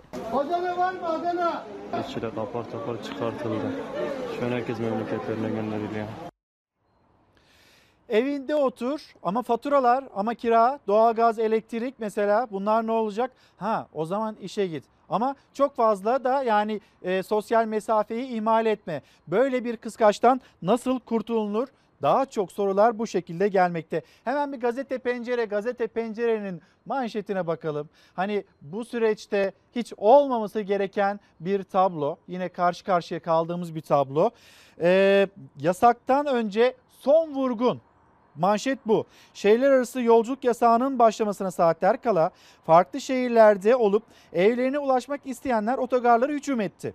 Otobüs az, yolcu fazla olunca tıpkı salgın ilk günlerinde makarna ve kolonya fiyatlarındaki e, olduğu gibi otobüs fiyatları da anormal bir şekilde yükseldi. Yani bununla ilgili Ticaret Bakanlığı'nın aldığı önlemler var. Kimseye göz açtırmayacağız cümleleri var hükümetin çeşitli e, üyelerinden, kabine üyelerinden gelen açıklamalar var. Ama bu fırsatçılar yani biz fırsatçı diyoruz. Burada da aslında yine haksızlık ediyoruz. Bu vicdansızlar dememiz gerekiyor. Bu vicdansızlar vicdansızlıklarına devam ediyor. Ama yaptıkları yanlarına kar kalacak mı? Duyduğumuz ya da işittiğimiz açıklamalar e, en azından yanlarına kar kalmayacağı yönde. Hazine ve Maliye Bakanı Berat Albayrak'ın açıklaması o e, bütçelerinde hesaplarında ciddi artış olan işletmeler ne bileyim kolonyayı satan onu anormal fiyatlara satanlar onlara da göz açtırılmayacak. İşte bugün yine yaşadığımız durum otobüs firmaları inanılmaz yüksek fiyatlar çekmekteler. Onlara da yine göz açtırmamak gerekiyor. Gelelim Evrensel Gazetesi, Evrensel Gazetesi'nin manşetine çok geç olmadan bu manşetin detaylarını okuyalım. Koronavirüs salgını yayılıyor. Önlemlerin yetersiz olduğuna ve kayıpların artmadan atılması gereken adımlara dikkat çeken Türk Tabipler Birliği salgını hala durdurabiliriz. Çok geç olmadan adımlar atılması gerekiyor demekte. Türk Tabipler Birliği Başkanı Profesör Doktor Sinan Adıyaman çok geç olmadan atılması gereken adımları anlatıyor. Bakın hangi adımlar atarsak biz aslında bu virüsle mücadelede önemli bir mesafe kat etmiş olacağız. Çok katı izolasyon ve karantina lazım. Bunun için evde kal demek yetmez. Ücretli izin ve diğer adımlarla evde kalmanın koşulları oluşturulmalı. Yaygın test yapılmalı. Sabah gazetesinin bugün ilk sayfasında bazı iş insanları onlar kesinlikle işçi çıkarmayacaklarını söylüyorlar. Zaten çıkartmasınlar. Çıkartmamaları gerekiyor. Bu ülkede ciddi bir işsizlik problemi yaşanıyor. 4,5 milyon insanımız işsiz. TÜİK'in açıkladığı rakamlar bunlar. İnanırsınız inanmazsınız. Geniş tanımlı işsizliğe baktığınızda 7 milyon, 8 milyon bu rakamlar söyleniyor. Ve buraya yani biz rakam derken her biri her bir işsiz bir insan evini geçindirmeye çalışan, faturasını ödemeye çalışan, e, çocuğuna yemek götürmeye çalışan insanlardan bahsediyoruz. Şimdi bu iş, insanları kimseyi işten çıkarmayacağız diyor. Tamam harika ama kimseyi aynı zamanda ücretsiz izne de göndermemeleri gerekiyor. Spor salonlarında çalışan insanlar var ve şu anda yasaklı e, noktalardan yerlerden birisi spor salonları. Orada çalışan personel var spor hocaları var ve orada insanlara e, yine ücretsiz izne gönderildiğini görüyoruz, biliyoruz. Sizlerden gelen mesajlara baktığımızda pek çok yerde bu tabloyla karşılaşıyoruz. Önümüzde şimdi bu virüs var, bugün var. Yarın bu virüsten kurtulacağız. Ama bu virüsten kurtulduktan sonra yine yüz yüze bakacağız. Yine patron işçisi yan yana gelecek. İşçinin alın teriyle patronlar bir gelecek ya da firmasının daha da ileriye gitmesini sağlayacak. Lütfen bugünleri sizler de fırsat bilip orada yıllarca birlikte çalıştığınız kişileri ücretsiz izne göndermeyin. Tekrar söyleyelim ücretsiz izne gönderilenler onlar işsizler arasında gözükmüyorlar, görünmüyorlar. Şimdi sıradaki haberimiz ilaç yok ilaç yok. Bir yandan da hani bazı ilaçların etki e, etken maddeler nedeniyle koronavirüse yönelik olarak etkili olduğu söylenince bazı mağdurlar da yarattığımızı bilelim. Çünkü e, gidiyorsunuz bazen doktor raporuna da gerek olmadan girip eczanelerden o ilaçları alabiliyorsunuz. Ama siz böyle bir alışveriş yaptığınızda o ilaçları aldığınızda stokladığınızda başka bir mağduriyet yaratıyorsunuz. Sürekli kullandığım ilacı şu anda çıkan haberlerden dolayı bulamıyorum. Bakanlık mesela ilk anda bütün satışlarını blokladı. Dolayısıyla hiç kimse o anda ilacı hiç kimseye veremedi, işlem yapamadı. İlaç eczanelerde rafta diğer ilaçlar gibi değil şu anda. Çünkü özel bir yeri var, özel bir kullanımı var. O ilaca stok yapılmasın diye devlet el koydu ama bu kez de bağışıklık sistemi hastalığı olarak da bilinen lupus hastaları ilaca ulaşamadı. Covid-19 hastalarının tedavisinde işe yaradığı düşünülen o ilaç kontrollü olarak dağıtılıyor şimdi. Özel hastaneden reçeteyle alan hastalarsa hiç ulaşamadığı için isyan etmişti sosyal medyada. Sağlık Bakanlığı o sesleri duydu, adım attı. Lupus hastaları artık eczaneye gelip hemen ilacını alamıyor. Devletin o reçeteye onay vermesi gerekiyor. Reçeteyi getirdiği anda alamıyor. Yani arada biraz bir işlem sıkıntısı var. Bir, ne kadar sürüyor o süre? 4-5 saat içinde ilaç gelmiş olur aslında. Aynı gün içinde alıyor yani. Aynı gün içinde. Eğer akşamüstü gelmediyse aynı gün içinde ilacı alıyor ama eskisi gibi hani eczaneye gidip reçetesini verip ilacını alıp çıkamıyor. Lupus bir tür bağışıklık sistemi hastalığı. Kelebek hastalığı diye de biliniyor. İlaç bu hastalar için hayati önem taşıyor. Ancak Covid-19 salgını için bu ilaç da kullanılınca birçok kişi eczanelerden reçetesiz olarak satın aldı. İlk duyulduğunda hemen alıp stoklamak isteyenler oldu ama çok hızlı bir şekilde bakanlık bu konuya el attığı için gerçekten de bu stoklamanın önüne geçilmiş oldu. Sağlık Bakanlığı stoğu önlemek için ilaca el koydu. Bu süreçte pek çok lupus hastası ilaca ulaşamadı. Şimdi Sağlık Bakanlığı kontrolünde yeniden satışına başlandı. Eczaneye geliyorlar. Eczanede biz bütün işlemlerini yapıyoruz. Ee, hangi depodan alacağımızı seçiyoruz ve Sağlık Bakanlığı onay verdikten sonra ancak depodan ilaçlar bize gelebiliyor. Çevremdeki eczanelerden e, araştırdığımda depolarda da olmadığını ve ilacın toplatıldığını söylüyorlar. Özel hastaneden reçete alanlara ise verilmedi ilaç bir süre. Kronik hasta oldukları için sokağa çıkma yasağı da bulunan, bu yüzden yeni rapor alamayan hastalar mağdur oldu. Lupus hastaları seslerini duyurdu. Bizim temel ilacımızın eczanelerde bulunamıyor olması ee, özellikle raporlu arkadaşlar e, bunu temin edebiliyorlar ama raporu olmayan arkadaşlarımız hastaneye de gitmeye çekindiklerinden ilacı temin etmekte sıkıntılar yaşıyorlar. Sağlık Bakanlığı mağduriyet karşısında yeniden özel hastane reçetesiyle satışa izin verdi. Ancak hala eczanelerde bulamayanlar var. Şu anda ilacı kullanamadığım için e, koronavirüsü dolayısıyla da daha çok tehlike altındayım. Efendim bir bilgi önemli. Yaklaşık 12 milyon emekli ve hak sahibinin bayram ikramiyelerini ödüyoruz dedi Aile e, Bakanı Zehra Zümrüt Selçuk'un yaptığı açıklama. Hemen bunu detaylandıralım. Yeni koronavirüs tedbirleri nedeniyle biliyorsunuz öne çekilmişti. 7 Nisan şimdi e, ikramiyeler SSK kapsamında olanlara tahsis numarasının son rakamına göre 17, 18, 19 olanlar için 7 Nisan, 20, 21, 22 olanlar için 8 Nisan, 23, 24 olanlar için 9 Nisan, 25, 26 olanlar için 10 Nisan'da ödenecek. Bağkur ve emekli sandığı kapsamında olanlar içinse 11 Nisan'da bu ödemelerin yapılacağını, emeklerin bayram ikramiyelerinin de 7 Nisan'la 11 Nisan tarihleri arasında yapılacağının bilgisini de bu şekilde vermiş olalım. Bir sıcak gelişme olarak aktardık. Şimdi bir mola verelim sonra yine burada buluşalım. Efendim bir kez daha günaydın. Kapatma vakti geldi. Kapatırken hem Ankara ekibimize hem de İstanbul'daki ekibimize, teknik ekibimize, reji ekibimize herkese teşekkürlerimizi iletelim. Ve son söz geçecek efendim bunlar. Lütfen evde kalın. Evde kal, olmaz evde kal. Belki okulu özledin, arkadaşlarını istedin ama yoklar evde kal. Yoklar evde kal. Oyuncaklarını dağıt Yatağına çık zıpla. Biraz da mutfağı karıştır. Ama evde kal Evde kal. Annene babana hikaye anlat. Sabah akşam saklambaç oyna. Biraz da yardım et onlara. Ama evde kal Evde kal Evde kal Evde kal. Mikroplar dışarıda sen evde kal. Evde kal, evde kal. Geçecek bunlar evde kal. Yaza ne kaldı şurada? Mikroplar binecek uçağa Kumlara, denizlere